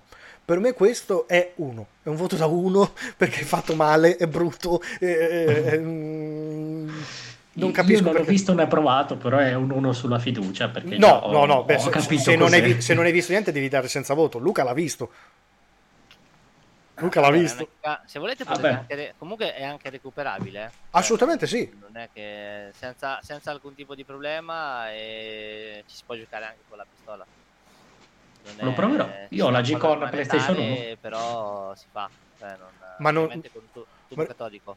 Ma recuperabile per quale console però? Eh, no, no, no, niente console. Ok, ok, recu- Arcade, è no, recuperabile. Diciamo recuperabile. Ehm... Nessuna, nessuna, cioè perlomeno credo per nessuna console, non, abbia, non ho mai letto di neanche in qualche compilation strana di titoli, no. eh, non, non, so nulla. Eh, allora, rispetto a eh, capisaldi del genere come House of the Dead, eh, House of the Dead, Time Crisis, eh, ovviamente sta parecchio sotto. Eh, però dai, una partitella in sala giochi è sempre divertente, se non in sala giochi con due pistole e uno schermo a idem. Non lo, disde- non lo disdegni, non lo butti via, insomma. No, no, no, non lo butto via. Cosa succede? Eh, a distanza di pochi mesi, ehm, Konami decide di far uscire un titolo per la next gen perché si veniva comunque da, PS, da PlayStation 2 e PSP si va sulla PlayStation 3 e si va direttamente su Silent Hill Homecoming. Allora Silent Hill Homecoming ehm, io ricordo veramente poco di questo titolo. Sono sincero perché è quello che ho giocato di meno perché in quel periodo mh, mi stavo un po' discostando dai survival horror eh, mi ero buttato un po' diciamo più sui GDR quindi ho dovuto ovviamente se ti butti su un genere non puoi recuperare le cose nuove, eccetera, eccetera. Ci ho giocato perché ci ho giocato. E quello, diciamo, questo è mm, il punto d'arrivo, secondo me. Da questo capitolo in poi la saga di Silent Hill mm, non ha più nulla, perché eh, è eh, gettato completamente eh, in pasto a tutto quello che c'era di buono sui vari capitoli, cioè le infermiere, cioè eh, il Pyramid i mostri, tutto quanto, tutta l'ottica dell'horror qui c'è, ovviamente con grafica PlayStation 3, quindi la grafica c'era perché Konami quando voleva spingere spingeva sulla grafica e come. Qui ci ha spinto parecchio, solo che ehm, a livello di angoscia ce n'è di meno. Mm, si punta più sul gameplay, molto sul gameplay, ma non è un titolo arcade, assolutamente, è un survival horror. Però ehm, non lo reputo tra nemmeno tra i migliori, ma ehm, un titolo di merda. Lo reputo un, un buon titolo, ma quando ci ho giocato non ero inconsapevole di stare assistendo al futuro della saga. Ecco. Sì. Luca? Allora, eh, io non lo, cioè non è che non, non lo giocai, eh, perché in realtà ogni ta- lo provammo in negozio, quindi ecco una qualcosina di, di Me lo ricordo. molto, molto superficiale, eh, lo mettiamo su per alcuni giorni per vedere un po'... Luca, il microfono se poi. Per vedere un po' come, come si era evoluta la saga di, di Silent Hill e non, non ci disse nulla. Eh, lo trovammo anche un po' troppo action eh, rispetto al, al, passato della saga. E ricordo all'epoca che le recensioni furono molto altalenanti. Eh, chi arrivò a dargli 8, chi diede 6. Mm, però ecco, io non, non posso spingermi uh, nel, nel dargli un voto eh, perché ovviamente non è che l'ho giocato in maniera approfondita. Puoi, spinger, puoi spingerti diciamo sul comparto grafico, quello sì. Ecco, sì, sì, sì, sì, sul comparto grafico sì. E... Non era orribile all'epoca, assolutamente. Eh... Però se confrontato con uh, ciò uh, che all'epoca si trovava assolutamente era forse appena sufficiente. Se, eh, no, era sufficiente, dai, era sufficiente. Mm, e niente, eh, la mia esperienza con Silent Hill Homecoming è stata questa, eh, quindi posso dire solo l'impressione che era quella di avere Io... tra le mani un titolo eh, un pochino più votato all'action. Vai Alessio. Homecoming io me lo ricordo molto bene, eh, l'ho giocato non su PS3 ma su Xbox 360. Ok. Eh, a livello di gameplay non è stato tutto questo gran eh, passo avanti. cioè tutti me ne parlavano come di un gioco eccezionale, ma io non ci ho visto tutto questo grande, grande, niente di innovativo, insomma, era anche un periodo in cui di survival horror ce n'erano molti di più e tutti quelli che ce n'erano erano molto meglio. Era bello tornare a Silent Hill, tutto quanto, anche qua Silent Hill la vedi molto, av- molto sì. avanti nel gioco, non subito, e questo un po' era un po' una pecca perché era quello che volevi. Eh, però ricordo che a differenza di quello che ho provato con Silent Hill 2 e il 3, qui quando sono tornato a Silent Hill, e qui già ero, ero con diciamo una next gen, non ho provato niente. né paura né angoscia, ma, né... Guarda, ma nemmeno entusiasmo. Cioè, proprio un gioco senza cuore, senza anima, senza, senza eh, niente. Non solo quello, ma io probabilmente anche tra virgolette il periodo eh, sfigato. Um, qualche anno prima, io dico solo Gears of War. Sì, se vogliamo Ragazzi, dire. Cioè, su 360 l'uscita di quel titolo eh, è stata una cosa devastante, letteralmente. Sì. Cioè, ancora ho la pelle d'oca per il primo Gears of War che era e girava. Ne, parle... sul... ne, ne parleremo. Sì, ne parleremo, sì, sì, ne certo. Ne parleremo, e... soprattutto del 2. Una cosa, cioè, non... incredibile all'epoca avere quella sì. giocabilità, quella grafica cioè Gears of War real, secondo me ha realmente segnato quella generazione. Ah, allora, dato che qui stiamo e un attimo uscendo, dopo, sennò... poi dopo io da Gears of War qualche anno dopo mi guardo Silent Hill Homecoming. Sì. Ma Homecoming era tutto quello che, era tutto quello che avresti potuto avere su una next gen da Silent Hill, però oh, non provavi più niente non, non, faceva paura, non era divertente, non era... Era un brand ehm... ormai vecchio, secondo me. Hanno tentato di fare qualcosa per, uh, per dargli un po' di nuova linfa vitale, ma, ma non c'era, non c'era no. linfa vitale, era senza cuore, senza anima, era un, gioco, era un gioco completamente vuoto. Io uh, all'epoca di non brutto. Uscita, cioè, l'ho, l'ho, presa più come un qualcosa di, di, di, ok, buttiamolo fuori perché adesso cioè, questa tipologia di gioco va, l'action va, eh, il survival horror va, e ok, facciamo Silent Hill Oncoming. Eh, esatto. Come viene, viene, lo butto lì. Cioè, mi è sembrato proprio un titolo un po' così, senza arte né parte. Esatto, come va va. Io vi posso dire questo. Um, come vi ho detto, io guardo tantissimo in un videogioco la trama più che il gameplay la guardo sì. perché mh, mm, se non mi importa, io continuo a dire che per me il, eh, il, Final Fantasy perfetto è Final Fantasy VI, che chiunque dice ma come, non preferisci quelli in 3D? No, io lo preferisco in 2D assolutamente. Eh, vi posso dire questo, il problema di Silent Hill Homecoming è proprio l'inizio. Mentre prima si cercava di basare tutto sui personaggi semplici, come poteva essere un marito, come poteva essere un padre, come poteva essere una figlia, eh, qui si parla direttamente a un marine perché qui direttamente sappiamo usare delle armi, quindi sappiamo sparare, sappiamo come mirare bene, tutto quanto. E non riesco a dimenticare quel trip mentale che ha il protagonista, che non ricordo il nome, quando gli viene consegnata la lettera dal coniglio. Io non so in quanti di voi ce la ricordano, quella scena, che poco dopo l'inizio viene data dal coniglio che mi sembra Danny the Rabbit si chiama il coniglio mascotte di Silent Hill ehm, gli viene data questa lettera dove lui Um, ci viene fatta una domanda dalla chat. C'è scritto domanda essenziale, siete team real o team fake? Se magari ci puoi argomentare questa do- domanda possiamo risponderti, perché ehm, nel senso che non so come interpretarla. Ti ringrazio se ce la puoi argomentare. Intanto continuo. Eh, la ehm, reazione del pubblico è stata ehm, enorme, esponenziale, tanto che Play Generation, che al momento era quella che sparava i voti, quelli diciamo benchmark come potrebbero essere per i film AMDB in questo momento, gli ha dato 88 su 100. Gli ha dato un voto altissimo. Perché? Perché si puntava molto a guardare eh, quello che fu... Um, appena uscito, c'è il primo gioco in Blu-ray, il primo gioco con comparto sonoro in, D- eh, in DTS, eccetera, eccetera.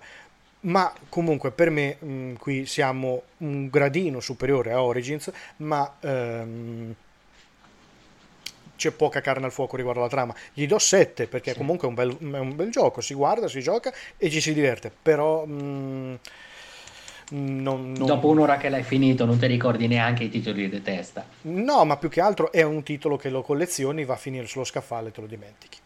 Sì, diciamo che se non ci fosse scritto Silent Hill e si chiamasse... È un horror normale, un gioco horror come ce ne sono tanti.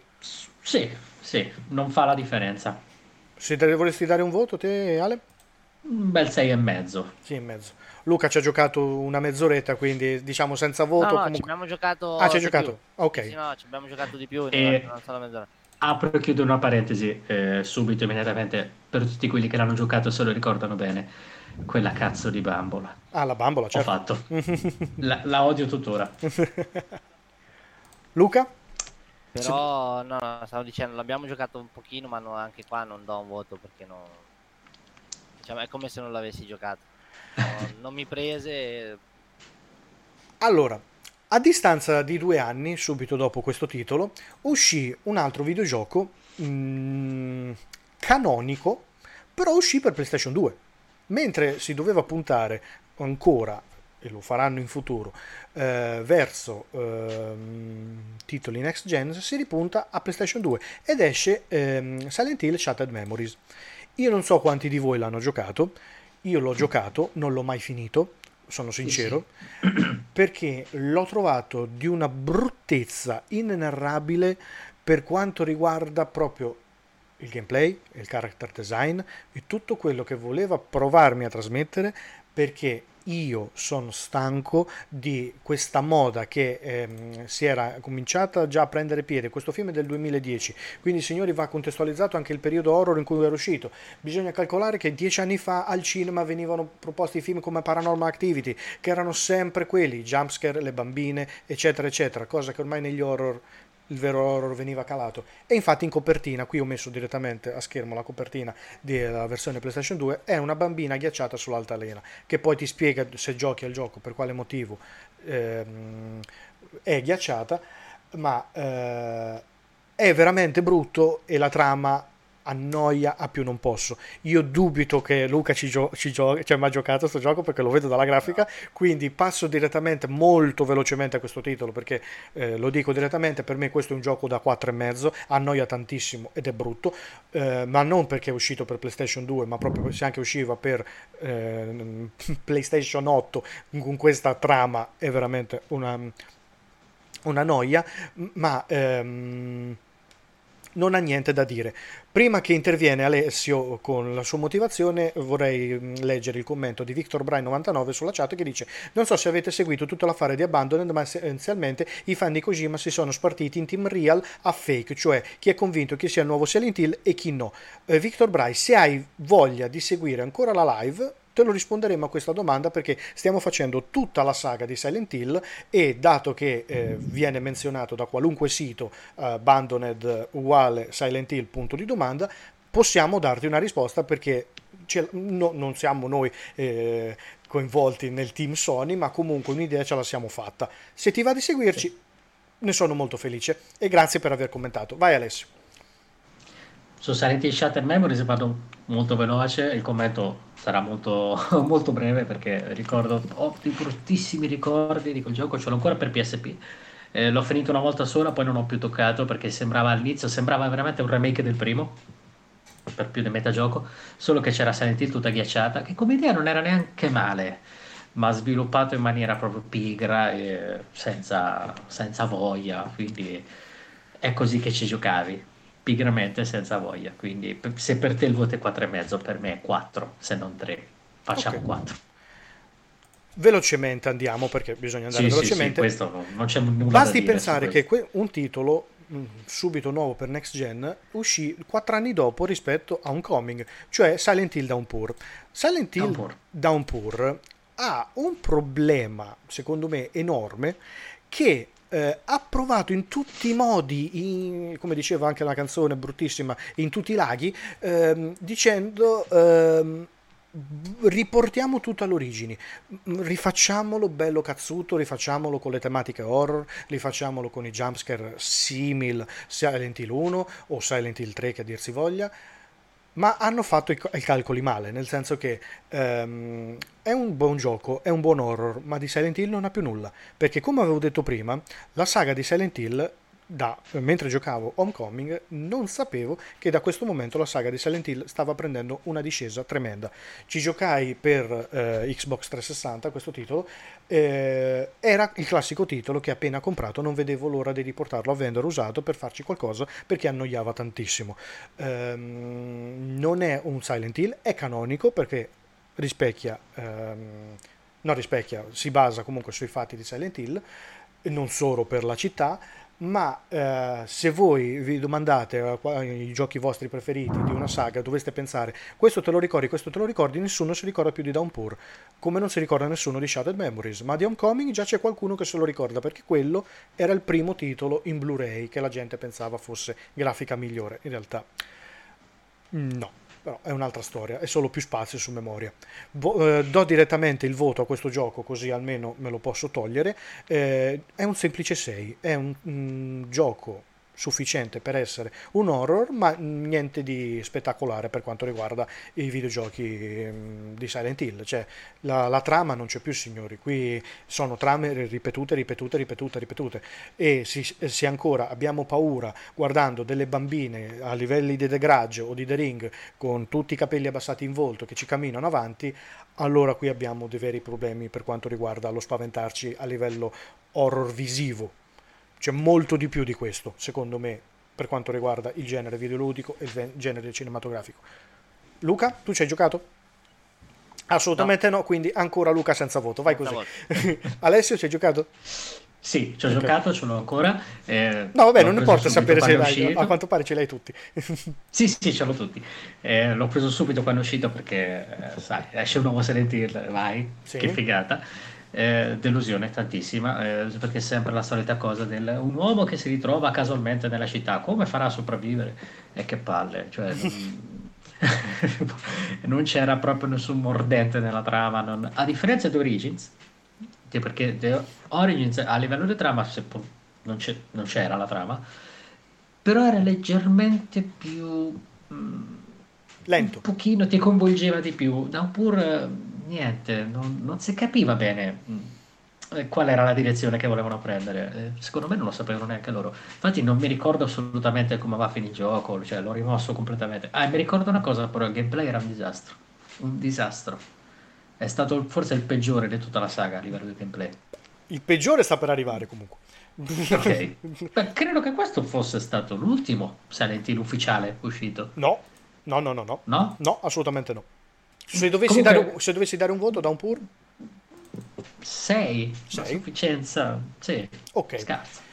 Io a schermo ho sempre messo tutte le varie copertine di videogiochi per farvi capire quanto non si basasse più l'horror eh, proprio come comparto visivo, ma si basasse tutto sull'action, perché basti pensare alla prima copertina di Silent Hill dove ti veniva messa in copertina il volto di una donna completamente distrutta, eh, sdraiata, Silent Hill 2, se guardate la versione europea ci sono solo gli occhi di, di, Maria e sul 3 c'è Ether che sembra uno zombie, il 4 che secondo me, lo ripeto, è un buon titolo, si vede quella cazzo di porta in primo piano, poi si sono messi sempre i protagonisti con un'arma in mano in tutti, tutte le copertine videoludiche, tutte dei Silent Hill, a parte questo che è l'ultimo capitolo che è uscito in commercio che è Silent Hill 2012. Book Mamma mia. Dile- 2010 mi diceva Wikipedia, ma questo 2010, qua... eh? 2010.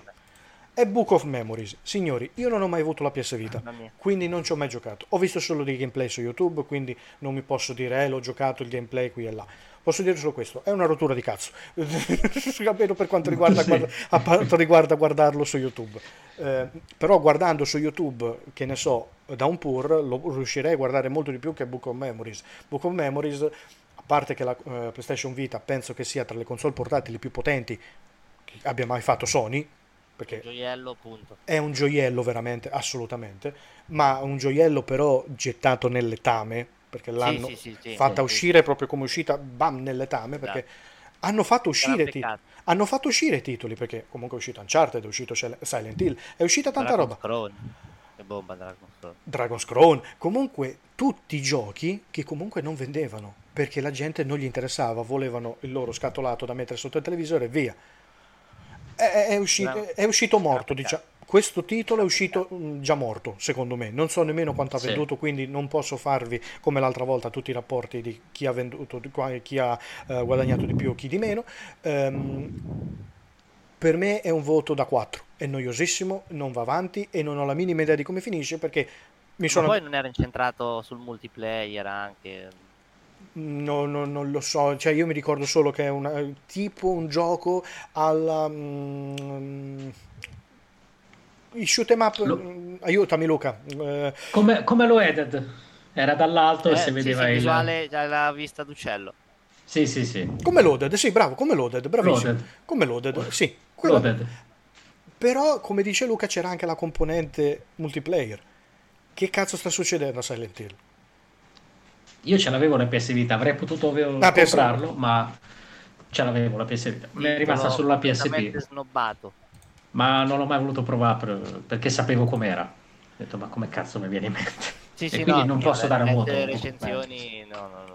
Se qualcuno... Non mi- provo- non neanche l'ho provato per, cioè, per capire No, no. com'è, no. Io non è che non l'ho provato, non l'ho comprato, l'ho guardato su YouTube, semplicemente perché già era il periodo che si potevano guardare i gameplay su YouTube e l'ho guardato lì. E mi ha annoiato, ho detto ciao, col cavolo che, Sì. che vado a spendere soldi per una console che già sapevo che andava a morire, perché era quello il destino. E via. Purtroppo sì. Eh, cosa succede? Nello stesso anno, per un po' per commercializzare Book of Memories, al cinema esce il secondo capitolo della saga, che è Silent Hill 3D Revelation. Ehm, eh, dico solo che è un film di merda, eh, rompe il cazzo e fa schifo. E per favore non ci gettate i soldi, ma andate al parco acquatico oppure non lo so, andate in montagna, fate Quindi, qualcosa. allora, Mm. per chi ci ascolta, mi raccomando, guardate Silent Hill 2, com'è che si chiama il film? Revelation. Silent Hill Eh, 3D Tre- Revelation. Ok, 3D Revelation e giocate con eh, Silent Hill Shattered Memories. Raccomando. Esatto, e, e lì vi parte un trip Mi mentale che è incredibile. Vabbè, Re- Revelations è stato distrutto parzialmente, anzi quasi integralmente dal 3D, che all'epoca distruggeva qualunque film. Fa schifo, eh, già solo l'idea. È anche penalizzato da tante altre cose. eh. La recitazione fa schifo, la protagonista è veramente una cagna, io non so chi ce l'ha messa, ma fa schifo Una in tutte ci- le scene. Ovviamente citando René Ferretti perché non vorrei... Sempre il grande René. Ok. È una cagna maledetta, fa schifo. Cioè, proprio non, non c'è una sola scena in cui è credibile. Eh, co- cosa c'ha Silent Quello sarebbe un Silent Hill 2. Comunque c'era qualche punto a favore nel film. Delle, Sì. belle, ambien- sì, delle belle ambientazioni. Comunque sia c'era Pyramid Head. E i titoli, Sì, di, e i titoli di coda.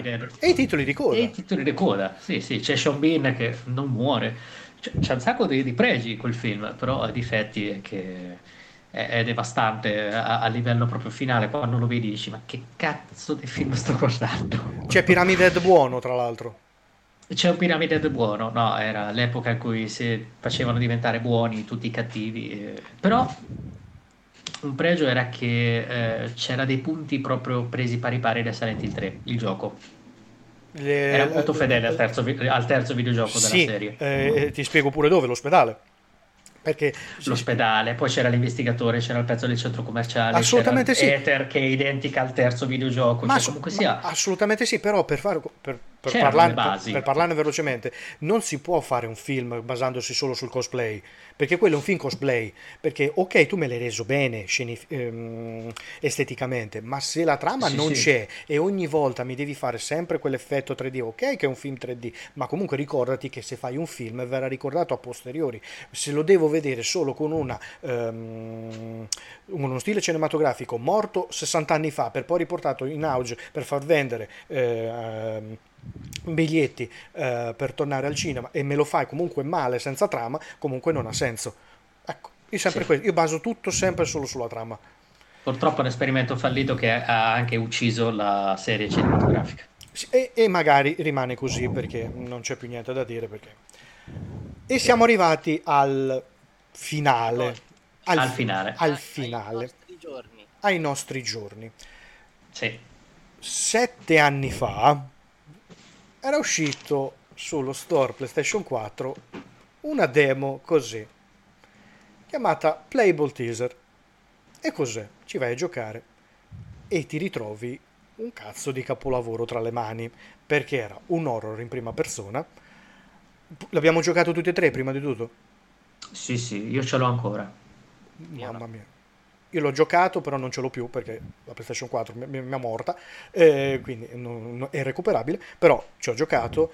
Allora, era eh, un teaser dove ti, ti, veniva mostrato semplicemente un loop continuo di tu che cammini dentro un appartamento. Dentro questo appartamento accadono rumori, eh, feti, eh, persone che ti guardano dal soffitto e quant'altro, non ti dice niente. Tu dici cosa cazzo c'entra con la strana di Silent Hill. Semplicemente quando finisci questo trailer, tu ti vedi su schermo Norman Reedus, l'attore, ti vedi Hideo Kojima e dici che cosa sta succedendo? Silent Hills. E tu dici, eh?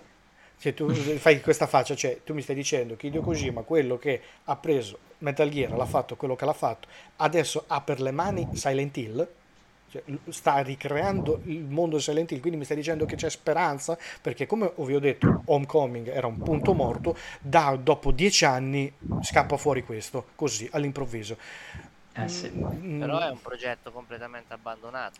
Un progetto, un progetto che la nostra amata Konami quando prende un oro tra le mani ti sputa in faccia e ti manda giù per le scale Silent Hills poteva essere la rinascita di un brand, ma non solo quello, ma proprio la rinascita di un genere horror. Perché da, eh, gli horror non sono mai non hanno mai smesso di uscire, specialmente quelli indie. Basti pensare a un titolo che era indie tipo Soma.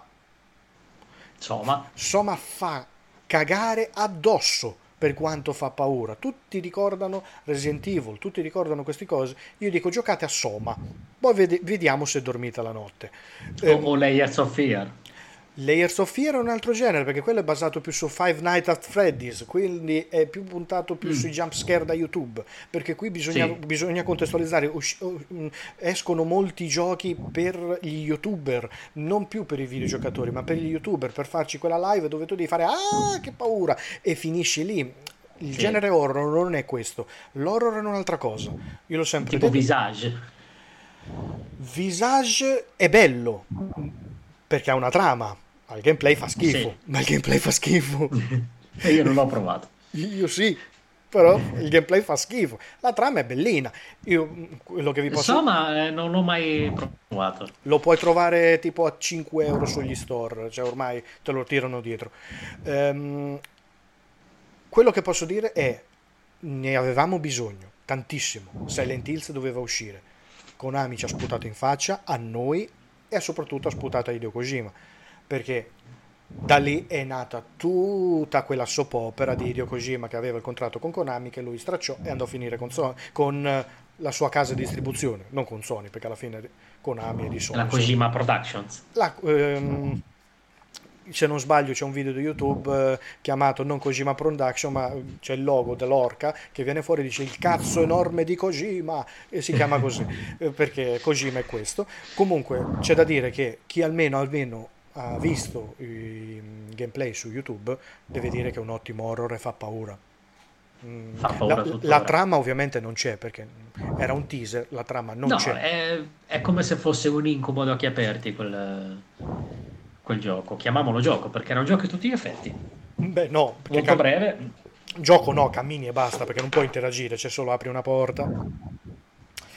Gioco no. Sì, mm, sì, sì, però ecco, mm, io mi ricordo che potevi fare determinate cose in determinati punti, solo in determinati momenti.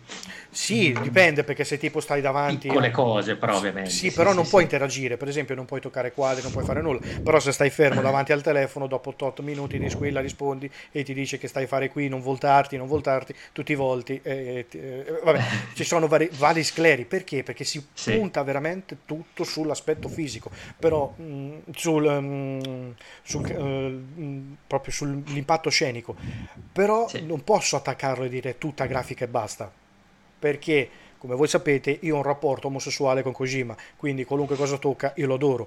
Mm, lo so che Luca non è del mio stesso parere, però ehm, se veniva dato in mano a comunque una persona così importante, una, un brand così enorme, potevamo avere grosse cose, non so sì, voi. Perché aveva già le idee chiare.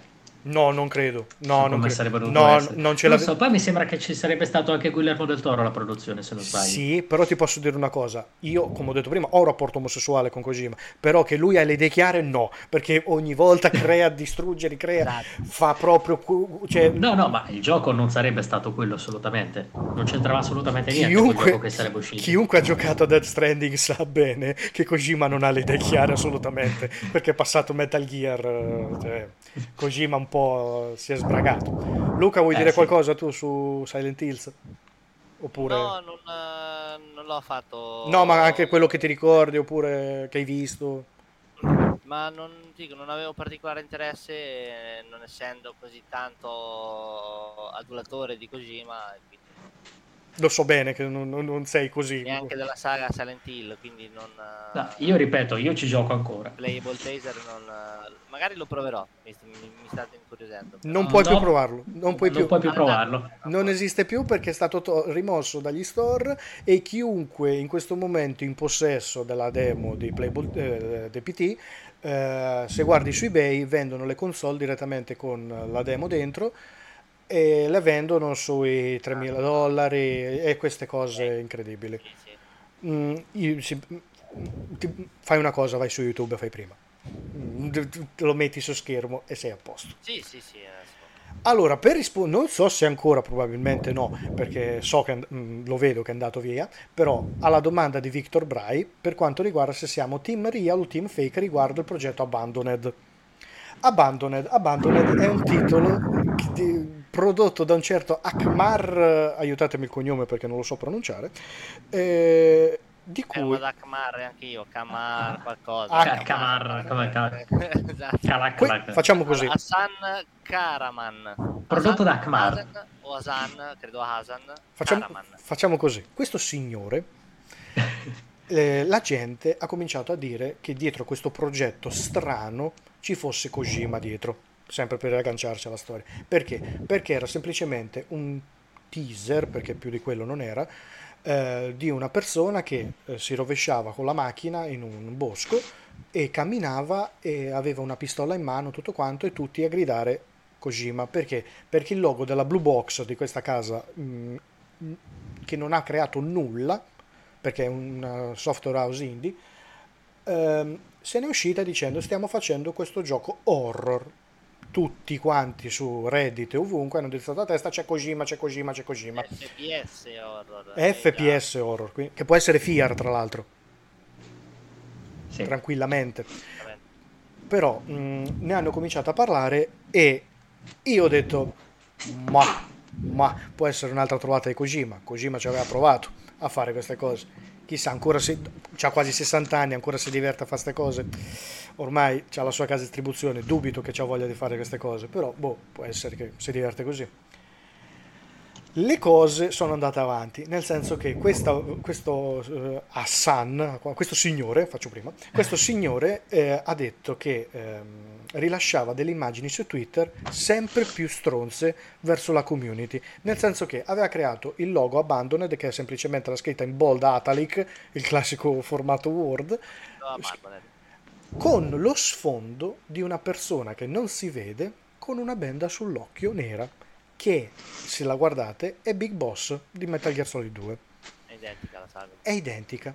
E tutti oh mamma mia siamo di fronte un'altra volta Kojima e Kojima e Kojima ci sta prendendo per il culo e va bene e qui comincia Luca un attimo a dire aspetta un po' aspetta un po' perché un attimino l'ombelico solleticava e dico ehi che cosa abbiamo qui tra le mani? Vediamo un po', vediamo un po'. Effettivamente il logo della Blue Box sembra sempre più quello che utilizzava all'inizio per commercializzare Death Stranding, perché se lo guardate e lo confrontate è quasi identico. Va bene, aspettiamo, aspettiamo, aspettiamo. Viene fuori questo personaggio. Luca, ti ricordi quando commercializzarono Metal Gear Solid 4? eh, Metal Gear Solid 5, scusa, con questo tizio tutto fasciato che si presentava dicendo sono io, co- creo il videogioco, sono io, invece era Metal Gear e aveva preso per il culo Hideo Kojima così. Esatto. Si presenta questo tizio dicendo guardate che non è Kojima, sono io, io ho creato, sono dietro la software house, sono io, stiamo facendo un gioco indie, eh. E tutti, no, no, no, sta facendo uguale a Metal Gear Solid 5. Oh, ditemi se ho dei buchi di trama perché l'ho seguita tanto sta No, no, vicenda. stai andando bene. E la gente, no, no, no, si sta prendendo per il culo, è Kojima, è Kojima, è Kojima. E uno di questi ero io. ero, ci tengo a dire ero. Cosa succede? Siccome questo signore dice, oh, siccome qui non mi credono che lo sto facendo io, sapete cosa faccio? Io metto una demo, vedrai che ve la faccio vedere, vedrai che vi faccio vedere. La demo è la più grande presa per il culo che voi potete trovare in ambiente videoludico. Dura, Luca aiutami, 4 o 6 secondi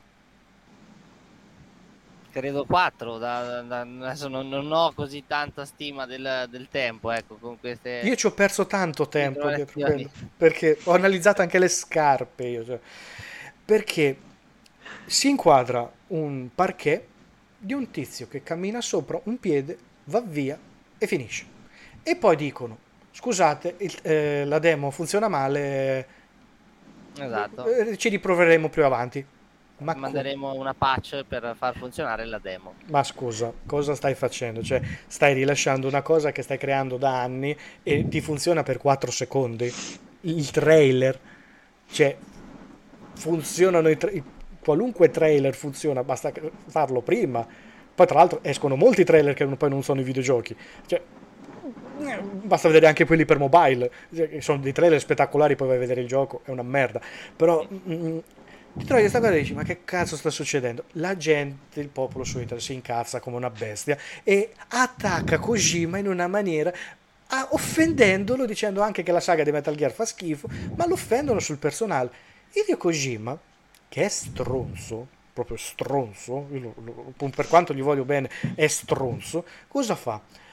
per prendere per il culo tutti su Instagram pubblica siccome lui ha un abbonamento a Tidal quanto pare. Um... Non è stronzo, fa benissimo. Fa be- no, ma è stronzo perché è stronzo per quanto intelligente. Questi teatrini ormai che si creano eh, nei, nei, nei, media virtuali, nei social eh, e quant'altro, eh, fatti solo per o mh, ecco, creare eh, hype dividendo eh, i, chi interagisce con questo mondo, con queste notizie come ha detto, eh, come si chiama il ragazzo che ci ha fatto la domanda? Team Real o Team, team eh, Victor Bray 99.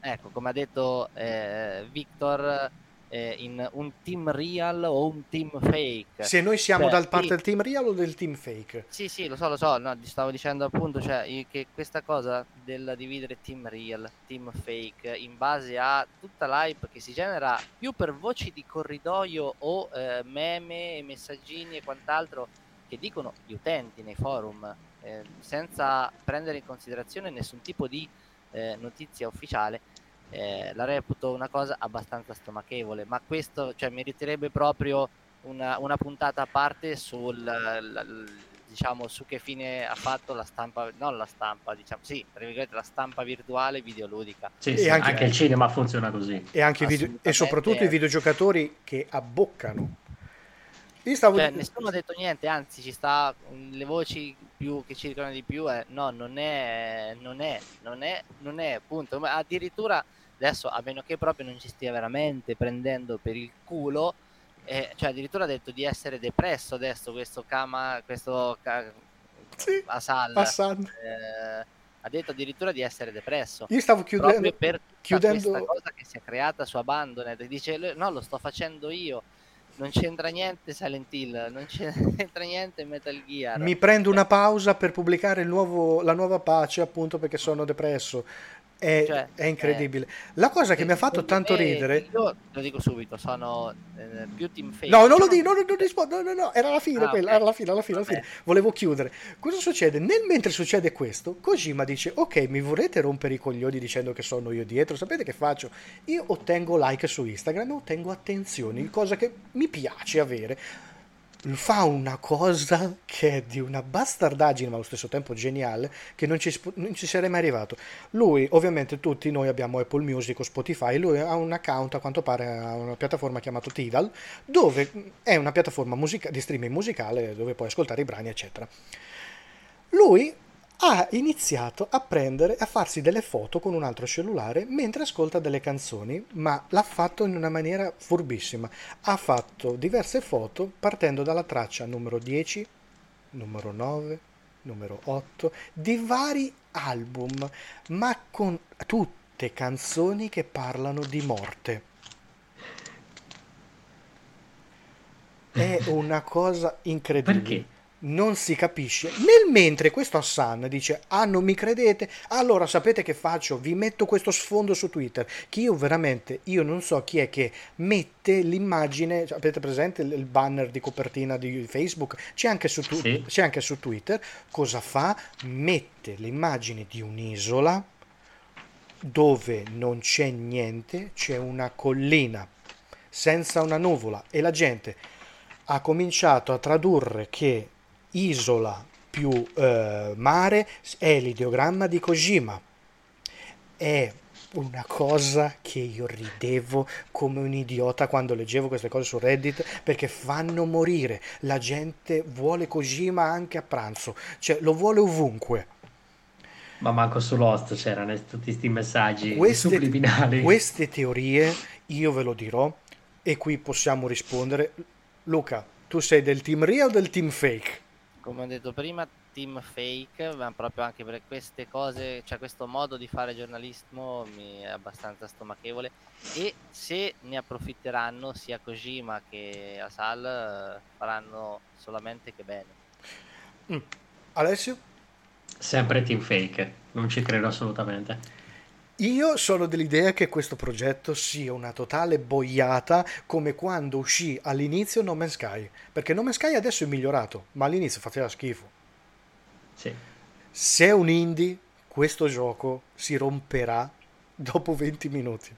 Ma sai cos'è? Che la, la cosa bella è che non è che si escluda per forza a priori team real e team fake, che ci possa essere una qualche collaborazione in un qualche modo, anche lontanissimamente, di Hideo Kojima con questo Asal. Cioè, però magari il titolo non è di Hideo Kojima, appunto. E Hideo Kojima magari ha un ruolo molto marginale. Cioè, finché non avremo notizie serie date da una stampa videoludica seria, mm, possiamo giocare quanto ci pare. Ah, team real, ah, team fake. Però c'è il risvolto della medaglia. Se ci stanno tutti prendendo per il culo ed è realtà, io mi sento di dire questo. Con che coraggio Kojima, nonostante, come ho detto prima, ho dei precedenti con lui, cosa fai? Mi stai creando un nuovo videogioco mentre adesso mi stai facendo uscire la Director's Cut di Death Stranding. Cioè lo stai facendo semplicemente per hypare il titolo nuovo. Quindi quello che mi hai pubblicato tre anni fa con Death Stranding l'hai fatto solo per crearti il tuo nuovo progetto. Sei un po' stronzo. Forse non è un suo progetto, magari lui lo produce soltanto. Io lo de... Sì, ma per carità, però se lo produce... Non ho visto titoli prodotti da lui. No, e comunque non è Silent Hill. No, ma titoli comunque prodotti Non da lui. niente. Io non li ho visti. Io non ho visto giochi prodotti da Hideo Kojima. No, Se lui li fa, li fa lui, basta. No, e poi anche un'altra cosa, io sono anche per il team fake anche perché non sono un grande amante degli FPS, sa, FPS salvi rari casi, rari capolavori e quindi se dovessi ritrovarmi anche Silent Hill in prima persona, no, basta. ma quanto sarebbe difficile fare un remake del Silent Hill su PS5 adesso? Ma io sono più per Venderebbe una come la altra puttana. Come, No, come no. ho detto anche, come ho detto anche per quanto riguarda Resident Evil, cioè basta Resident Evil, basta Silent Hill. cioè, Assolutamente. Andiamo avanti. Sì, cazzo, sì. Andiamo avanti. Se Però un nuovo Silent Hill servirebbe. Ma servirebbe... fai un altro titolo, ma Però fai aspe- un'altra IP horror. Cerca Aspetta, aspetta, aspetta. qualcos'altro che non sia Servirebbe forse Alessio a te, Sì. perché a te consumatore che dici voglio un altro titolo che ha quel nome, ma se invece ti esce un titolo ottimo come Silent Hill, ma si chiama Pippo Franco, non ci giocheresti lo stesso? No, perché si chiama Pippo Franco. Io ci gioco, non me ne frega niente da come si chiama. Sì, ci sono altri titoli horror che magari non c'entrano niente con Silent Hill, però bei horror No, no, io ti dico, forti, duri. se dovesse uscire un, un nuovo titolo, cioè lo compreresti solo perché si chiama Silent Hill? Eh, sì, per, pa- Io perché no, sono io- appassionato. Io Però no. mi ricordo all'epoca, io ero, sono ancora appassionato anche di Resident Evil, quando uscì Devil Within mi era piaciuto tantissimo, sia Io l'uno che il due, in, mm, ed era una cosa nuova. Nelle varie live che noi abbiamo trattato tutto quanto, sia parlando di manga che parlando di videogiochi, tutto quanto, con Luca avevo fatto una domanda. Tutti conoscono la saga dei, dei Final Fantasy, tutti dire, ah, il gioco di ruolo. E a Luca io ho fatto, Luca, ma qualcuno di questi l'ha giocati qualche Dragon Quest? E Luca, eh, mi sa di no, perché me lo ricordo la domanda, perché Dragon Quest è un cazzo di capolavoro, perché... Mm, però nessuno no, ne parla. Capolavori horror ce ne sono Certo che si può creare qualcosa di nuovo, però sarebbe eh? anche un peccato abbandonare definitivamente una saga che ancora può da tanto. Io dico solo questo. Per, me, per me, no, per me no, per perché... me neanche, non, non, può dare più nulla Silent Hill. Cioè il Silent Hill che conoscevamo non può dare più nulla. Poteva Quindi dare se facevi. PT, in quel modo lì, cioè lo, lo distruggevi, lo ricreavi. Sì, però esatto, devi distruggere e ricreare, ma allora a questo punto, cioè invece di fossilizzarsi, allora io sono, partiamo dal presupposto che io sono abbastanza... Luca cioè, il microfono. Sono un, re- sono un retro gamer e mi piace giocare con vecchi titoli, ma quei titoli hanno fatto il loro tempo. Cioè, e questo non significa che cioè, si possono giocare tutt'oggi tranquillamente, e, però questa moda di eh, fare remake, eh, prendere i titoli eh, del passato e riproporli in 18.000 miliardi di salse diverse. Remastered, remastered dopo un po' diventa stancante eh, perché eh, anziché concentrarsi su nuove IP, nuovi progetti, eh, che magari poi il gameplay può essere anche simile, cioè magari dammi un'altra storia, dammi altre ambientazioni, cioè dammi altra linfa vitale a, a quel genere, cioè non continuiamo sempre sulla stessa strada, guardate adesso anche GTA, cioè probabilmente faranno dei Mamma remake mia. di GTA 3, San Andreas e Vice City cioè io Vice City l'ho amato tantissimo. Io lo amo tuttora. Lo, lo considero il miglior GTA di sempre io il, il Vice City. Eh, però, cioè, no, perché il remake? Concentrati sul 6. Ma lo cioè, fanno. Cioè, perché devi farmi... Lo fanno, sì, lo fanno. Sì, sì, sì, probabilmente lo faranno. Eh, anzi, mi sa che l'hanno anche ufficializzato in questi giorni. Lo Adesso non so, eh, settimana. È che quando si punta sull'effetto nostalgia, io sono uno di quelli che ci casca. Però, Però sì, certo, anch'io voglio cose nuove. Anche io, per carità. Eh, però saghe che ormai hanno 6, 7 capitoli, 8 capitoli. Di cui come andate a finire? Più esatto. Più è, come far remake de, è come far remake di Dead Space, cioè non serve a niente. No, Però non ti posso dire che non lo voglio, cioè lo ma voglio comunque. Detto, ma, ma, come ho detto allora, Però... io, eh, ne abbiamo già parlato con Gianluca, con Manu. Eh, se non ci sarà nient'altro da giocare, perché diciamo che per ora eh, il futuro è abbastanza magro, eh, probabilmente anch'io prenderò Dead Space, ma per giocare a qualcosa se non avrò altro da giocare, quindi non lo, cioè, eh, è più, più, no che sì, ma proprio perché eh, trovo insensato fare il remake di un gioco che alla fin fine eh, non ha chissà quanti anni e se te lo giochi oggi 14. sull'Xbox, eh, su Xbox 360, cioè fa ancora la sua discreta figura. A voglia. Cioè, Io l'ho giocato che... l'anno scorso. Io l'ho giocato l'anno cioè, scorso ed è bellissimo tuttora. Io l'altro ieri. Ah, ottimo. Fa una gara, fa. Dead Space cioè, no, quello non serviva. Magari prendi, prendi ciò che è riuscito dalle dinamiche, eh, sia per quanto riguarda il gameplay, sì, sì. per quanto riguarda la sceneggiatura. Ti puoi ispirare a quella saga. Esatto. E ne crei una nuova. Cambiamelo, esatto. Allora, Come ha fatto Devil Within. Esatto, ah, io ad esempio, cioè, farei più con, mh, mm, non so, una saga come, non so se vi ricordate, Lost Planet.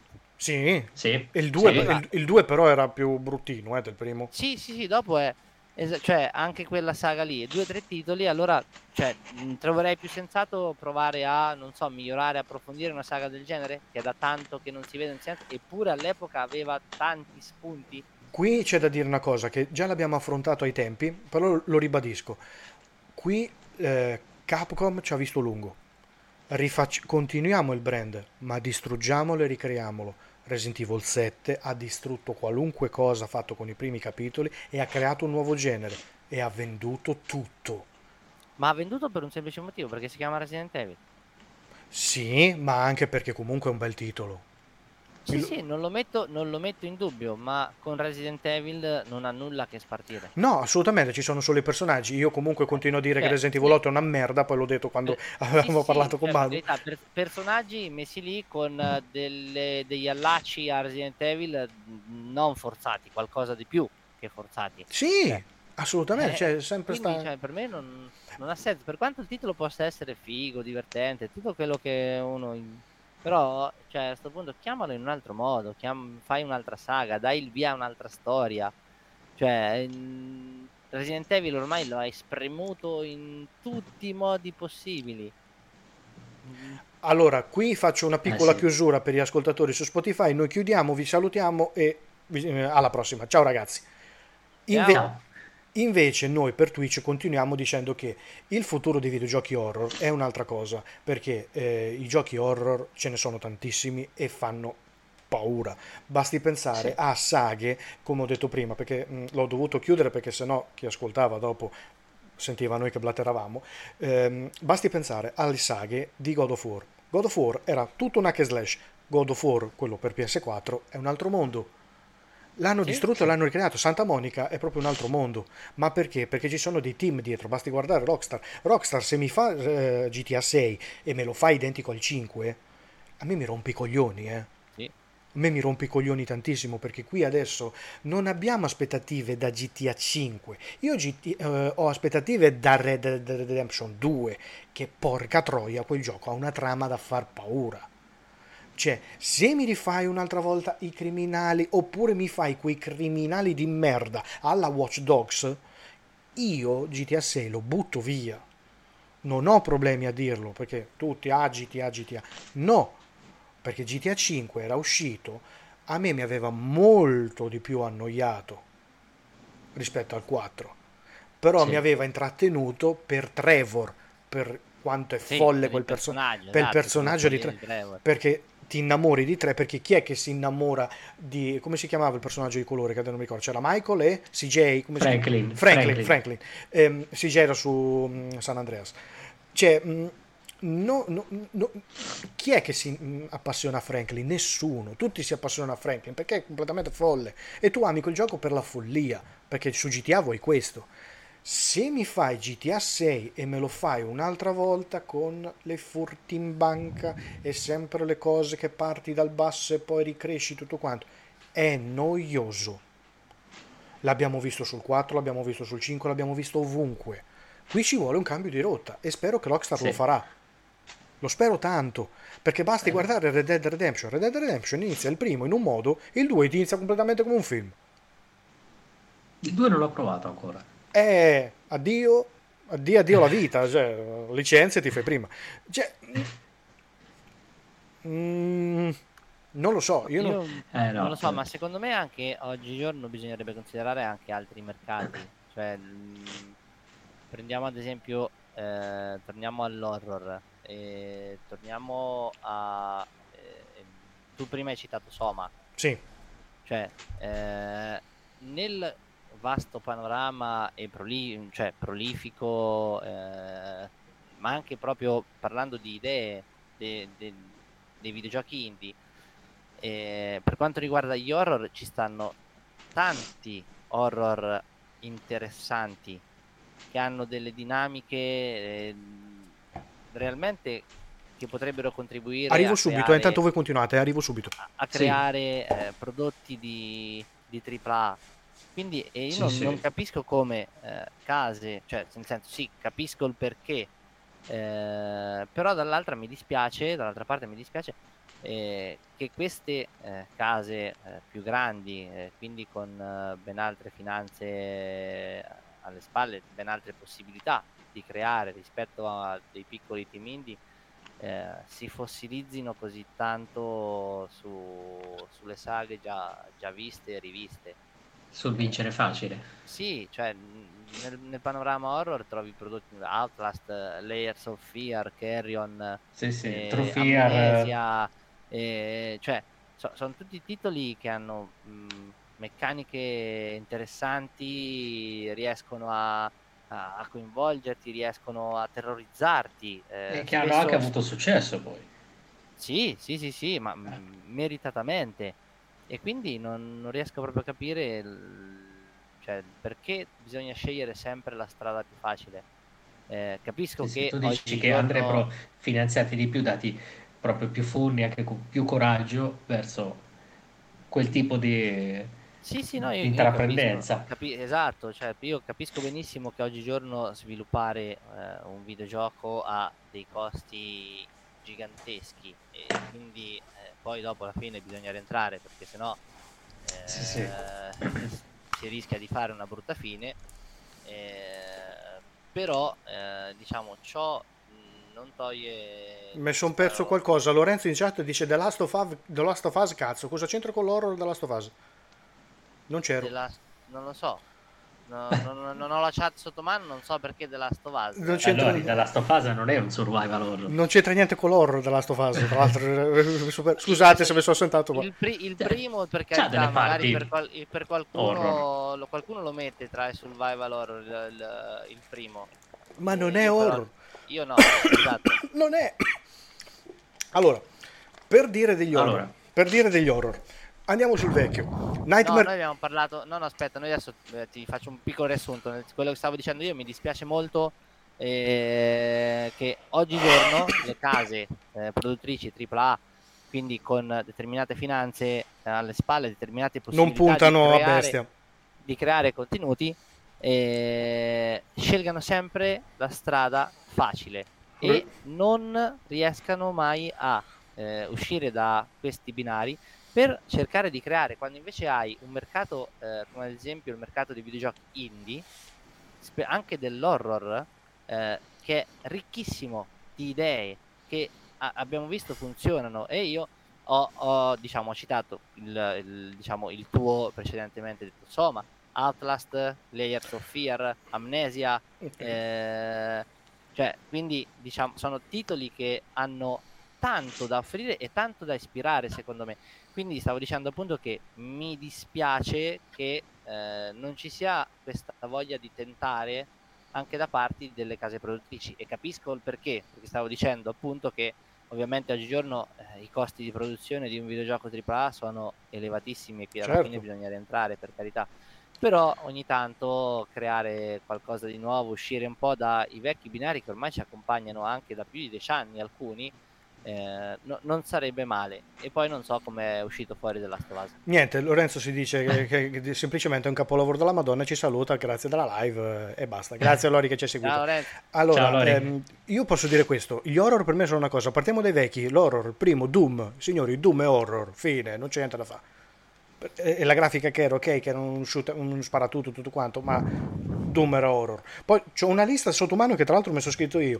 Ehm, se guardiamo i titoli nuovi, l'horror recente, se voi giocate The Observer, non so se l'avete visto, No. eh, Quello con Rutger Hauer? non lo so, non lo so. Quello do- protagonista? quello dove tu in pratica sei dentro la navicella spaziale e tu in pratica sei il protagonista, quello del 2001 di nello spazio. Tu Credo che aiuti, sia quello che dico io. Mm, Credo, eh. Guarda, mm, non te lo posso mettere a schermo, ma spero che ti accontenti. Sì, se guardi bene il protagonista è Rutger Hauer. Ok, perfetto. Questo è un cazzo di horror stupendo. Questo è veramente bellissimo. Fa È un horror? Non è un- credevo fosse un horror, è perché un- è molto futuristico. è un horror e fa paura. Però la gente mh, non è che se ne frega, non ha voglia di scoprire perché se non è in- mh, mh, noi venivamo indirizzati dalle riviste. Noi venivamo, Sì. Comunque c'erano già gli influencer, perché basta pensare a quelli che scrivevano gli articoli, erano già influencer. Noi ve- venivamo indirizzati da loro, adesso si viene indirizzati dagli youtuber. Luca ha citato Outlast. Outlast è un- uno scary jump horror. Non è un horror, perché per me l'horror vero mh, potrebbe essere, che cazzo ne so, eh, Little Nightmare, tra i più nuovi, se proprio vogliamo andare in giro. Se poi vogliamo guardare mh, un po' più, un po' più strano è Alan Wake. Sì, Alan Wake è titolone. Clock E- Tower. e Clock Tower. Cioè, Alan Wake è un titolo della Madonna, però se vai a guardare è più thriller che horror.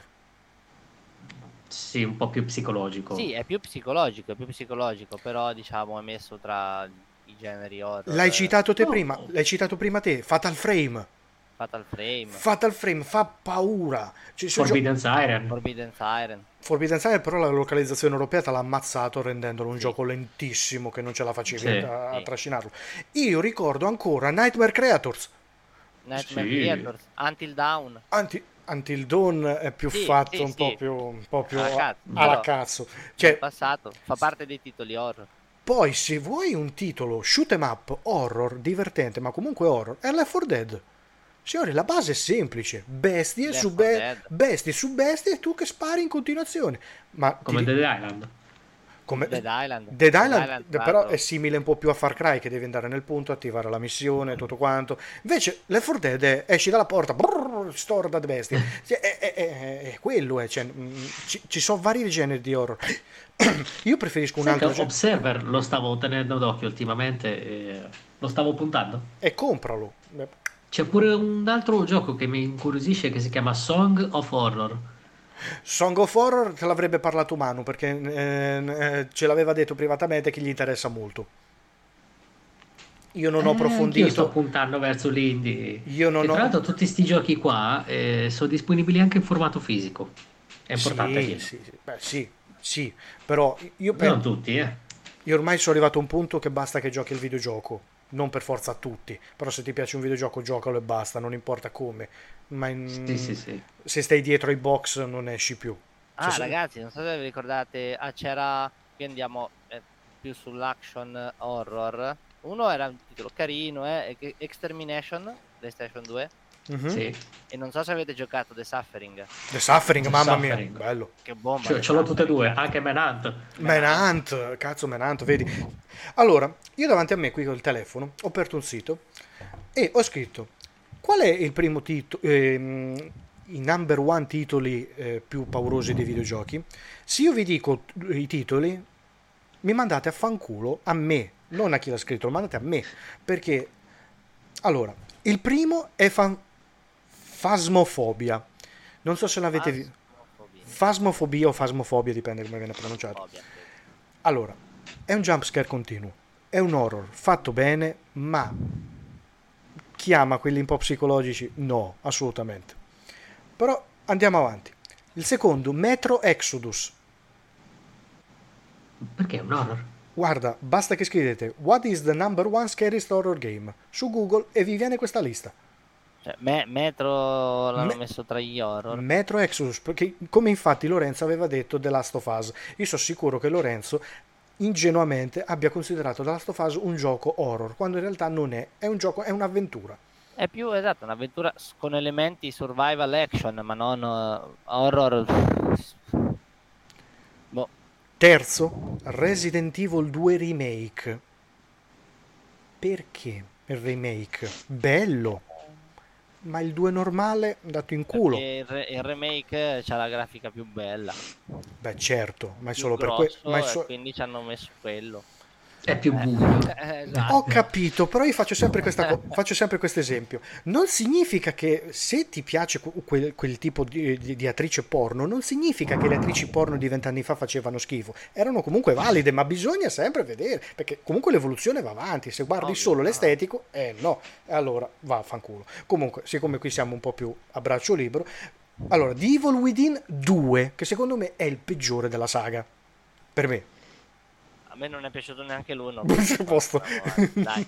Mm, sì, beh, mm, diciamo che non fa paura il 2. Non fa paura, perché è un'avventura. No, È un'avventura. Poi, eh, Alien Isolation. Allora, Alien Isolation mh, potrebbe Sì. essere messo mh, tra gli ansiogeni, mh, horror, Sì, tutto la- quanto. la- c'è, Ci sta, L'atmosfera c'è. ci sta, perché è un bel gioco. Sì, sì. Alien Isolation è fatto Sì. bene, è inutile negarlo. Mh, La grafica c'è, ma non è quella pesantezza che ti dà fastidio, cioè non è quel bombardo estetico a bestia, perché comunque No. è na- è nato su PlayStation 3, quindi mh, non è. Poi se dopo ci giochi con le mod, ovvio che diventa capolavoro. Questo, aiutatemi perché non ci ho giocato, Condemned Criminal Origins. Bellissimo. Condemned, bellissimo. Ma- Era un FPS. Tra l'altro, su era un. FPS. Era eh, mh, più investigativo. Eri proprio, mh, diciamo, come tematica risolvevi, tra virgolette, scene. Eh, del, adesso te le chiamo crimine. In realtà andavi poi anche sul paranormale. Qui lo fa vedere in prima persona, come se È fosse... in prima persona, è in prima persona. È un titolo in prima Sì. persona, infatti è una delle eccezioni. eh, e a me all'epoca piacque anche molto Condemned. No, non posso parlare, non, non ci ho giocato, quindi... Io ci ho giocato, sì. Ok, poi Darkwood. Boh. Darkwood so. era sempre l'FPS? Adesso non mi ricordo. Allora, Qual era quell'FPS dove eh, si impersonificava un ragazzo aveva tipo poteva trasformarsi in un mostro in no, ma il prossimo titolo farà ridere Luca, perché lo so. Comunque, se vuoi intanto informati Luca su sto Darkwood. E il prossimo Eh. titolo è System Shock no, 2. non è? Ah, horror. Horror, System Shock. Bene. Poi, e qui si passa, come dicevo prima, i giochi per YouTube. Perché i giochi per YouTube hanno rovinato il genere horror. Amnesia. Ok. Se, Amne- se Amnesia è horror, Parasitive è una commedia. Per dire. Anche Galerians. Galerians era un ottimo titolo, cazzo. E il 2 è già un po' più a cazzo de è fatto, però. Poi Outlast, come diceva Luca. Poi Dead Space, l'avevamo detto. Stories Untold, non lo conosco. Neanche io. No. Little Nightmare. eh, Ah no, quello che dicevo io era The Darkness. Ma The Darkness è quello vecchio, quello per, per 360. Quello per 360. O PlayStation Sì, 3, sì, dipende, sì, quella- sì, comunque quella generazione. Rule di of quella Rose. generazione- Di quella generazione lì. Rule of Rose, PlayStation Dark. 2, porca troia, Rule of Rose Eh. pum, spingeva. The- te lo ricordi The City of the Lost Children? Mamma mia, bellissimo. PlayStation 1. Bellissimo. PlayStation Quando c'era molti più giochi. Questo titolo l'ha giocato tutti, non se lo ricorda più nessuno, è Inside. Ah, No, Inside. Io, io credo di averci giocato. È PlayStation 1? No, è Play- ehm, PC, PlayStation 4, eccetera. Impersonavi un bambino che scende- rotolava da una montagna Sì. e dovevi ok. scorrere, era scorrimento, dovevi fare i classici enigmi alla Abe Exodus, cioè prendere una, una Era cosa una specie di limbo. e, e i creatori quelli. Eh, Il finale, io sfido chiunque a guardarlo, è un trip mentale, non ci capisci niente, dici ma questo è il finale. Il gioco è bellissimo, ma il finale non ci capisci niente. Perché, se, sì. sì, perché ti trasformi nel demone, non nel demone, ma comunque ti trasformi in Akira, nel progetto Akira, quello di Otomo, ti trasformi in testa bestia enorme e poi rotoli giù e muori. Fine. Ma da solo poi tra l'altro. Poi Oxenfree, cos'è? Nessuno lo sa. Doom 3 e Man of Medan. Doom 3 forse sì. Sì, Doom 3. Doom è bello tutto. Anche Terra. Doom Eternal è un capolavoro. Come Terra non boh. Madonna, quando- Per favore, domani su Spotify o dovunque, mettetevi la colonna sonora di Doom Eternal e andate al lavoro. Io Dir- ho preferito quello del 2016. Sì, però fa un favore, domani c'hai Spotify, c'hai qualcosa? Sì, sì. Metti Doom Eternal e vai al lavoro. Di domani tiri le casse alla gente, proprio in faccia, perché proprio c'hai l'odio negli occhi. Doom Eternal c'ha la colonna sonora più bella dei videogiochi che io conosco. Cos'era quell'altro? Man of Medan è il classico, gio- Madonna. è il classico gioco alla Until Dawn. Ah, ok. No, non mi è piaciuto. Mm, è una rottura di coglioni. Comunque, Luca, sto Oxenfree sembra fatto bene. eh. Sembra un'avventura 2D. Oxen proprio O-X e N. Sì, sì. Cioè, sembra fatto bene, solo che però è considerato con la- tra i giochi più belli con la trama più bella. A posto, mi tocca comprarlo. Ehm, C'era pure Cold Fear che era bello. Quello Cold, tra la nave. Cold Fear, quello... PS2. Sì, Cold Fear, sì, carinissimo. Carino. No, Anche- Lo, conf- lo confondo con Lost Planet io, lo confondo. Quindi... A me mi era piaciuto anche tanto il gioco della cosa. Ah, vabbè, perché ti piace la cosa. Eh, lì Il punta gioco è bello un po'. Eh, ma lì perché punta tanto sul fanboy, lì punta su quello. Eh, Però era fatto bene. Lì punta su quello. Ma Eh, possibile? uh, Oxenfree tocca provarlo. Sì. Eh, hai visto? sì. Hai visto le immagini? Cioè, Sì. abbiamo trovato qualcosa di decente in mezzo a sta merda. Eh, do- dov'è disponibile? Eh, Luca, dillo te perché se apro qualcosa qui schioppa tutto. Dov'è disponibile Oxenfree? Sì. Dico. Mm, quale console? Mm, vediamo. Voi andate avanti, eh, adesso appena ce l'ho. Sì, sì, e- eh, la live finisce qui.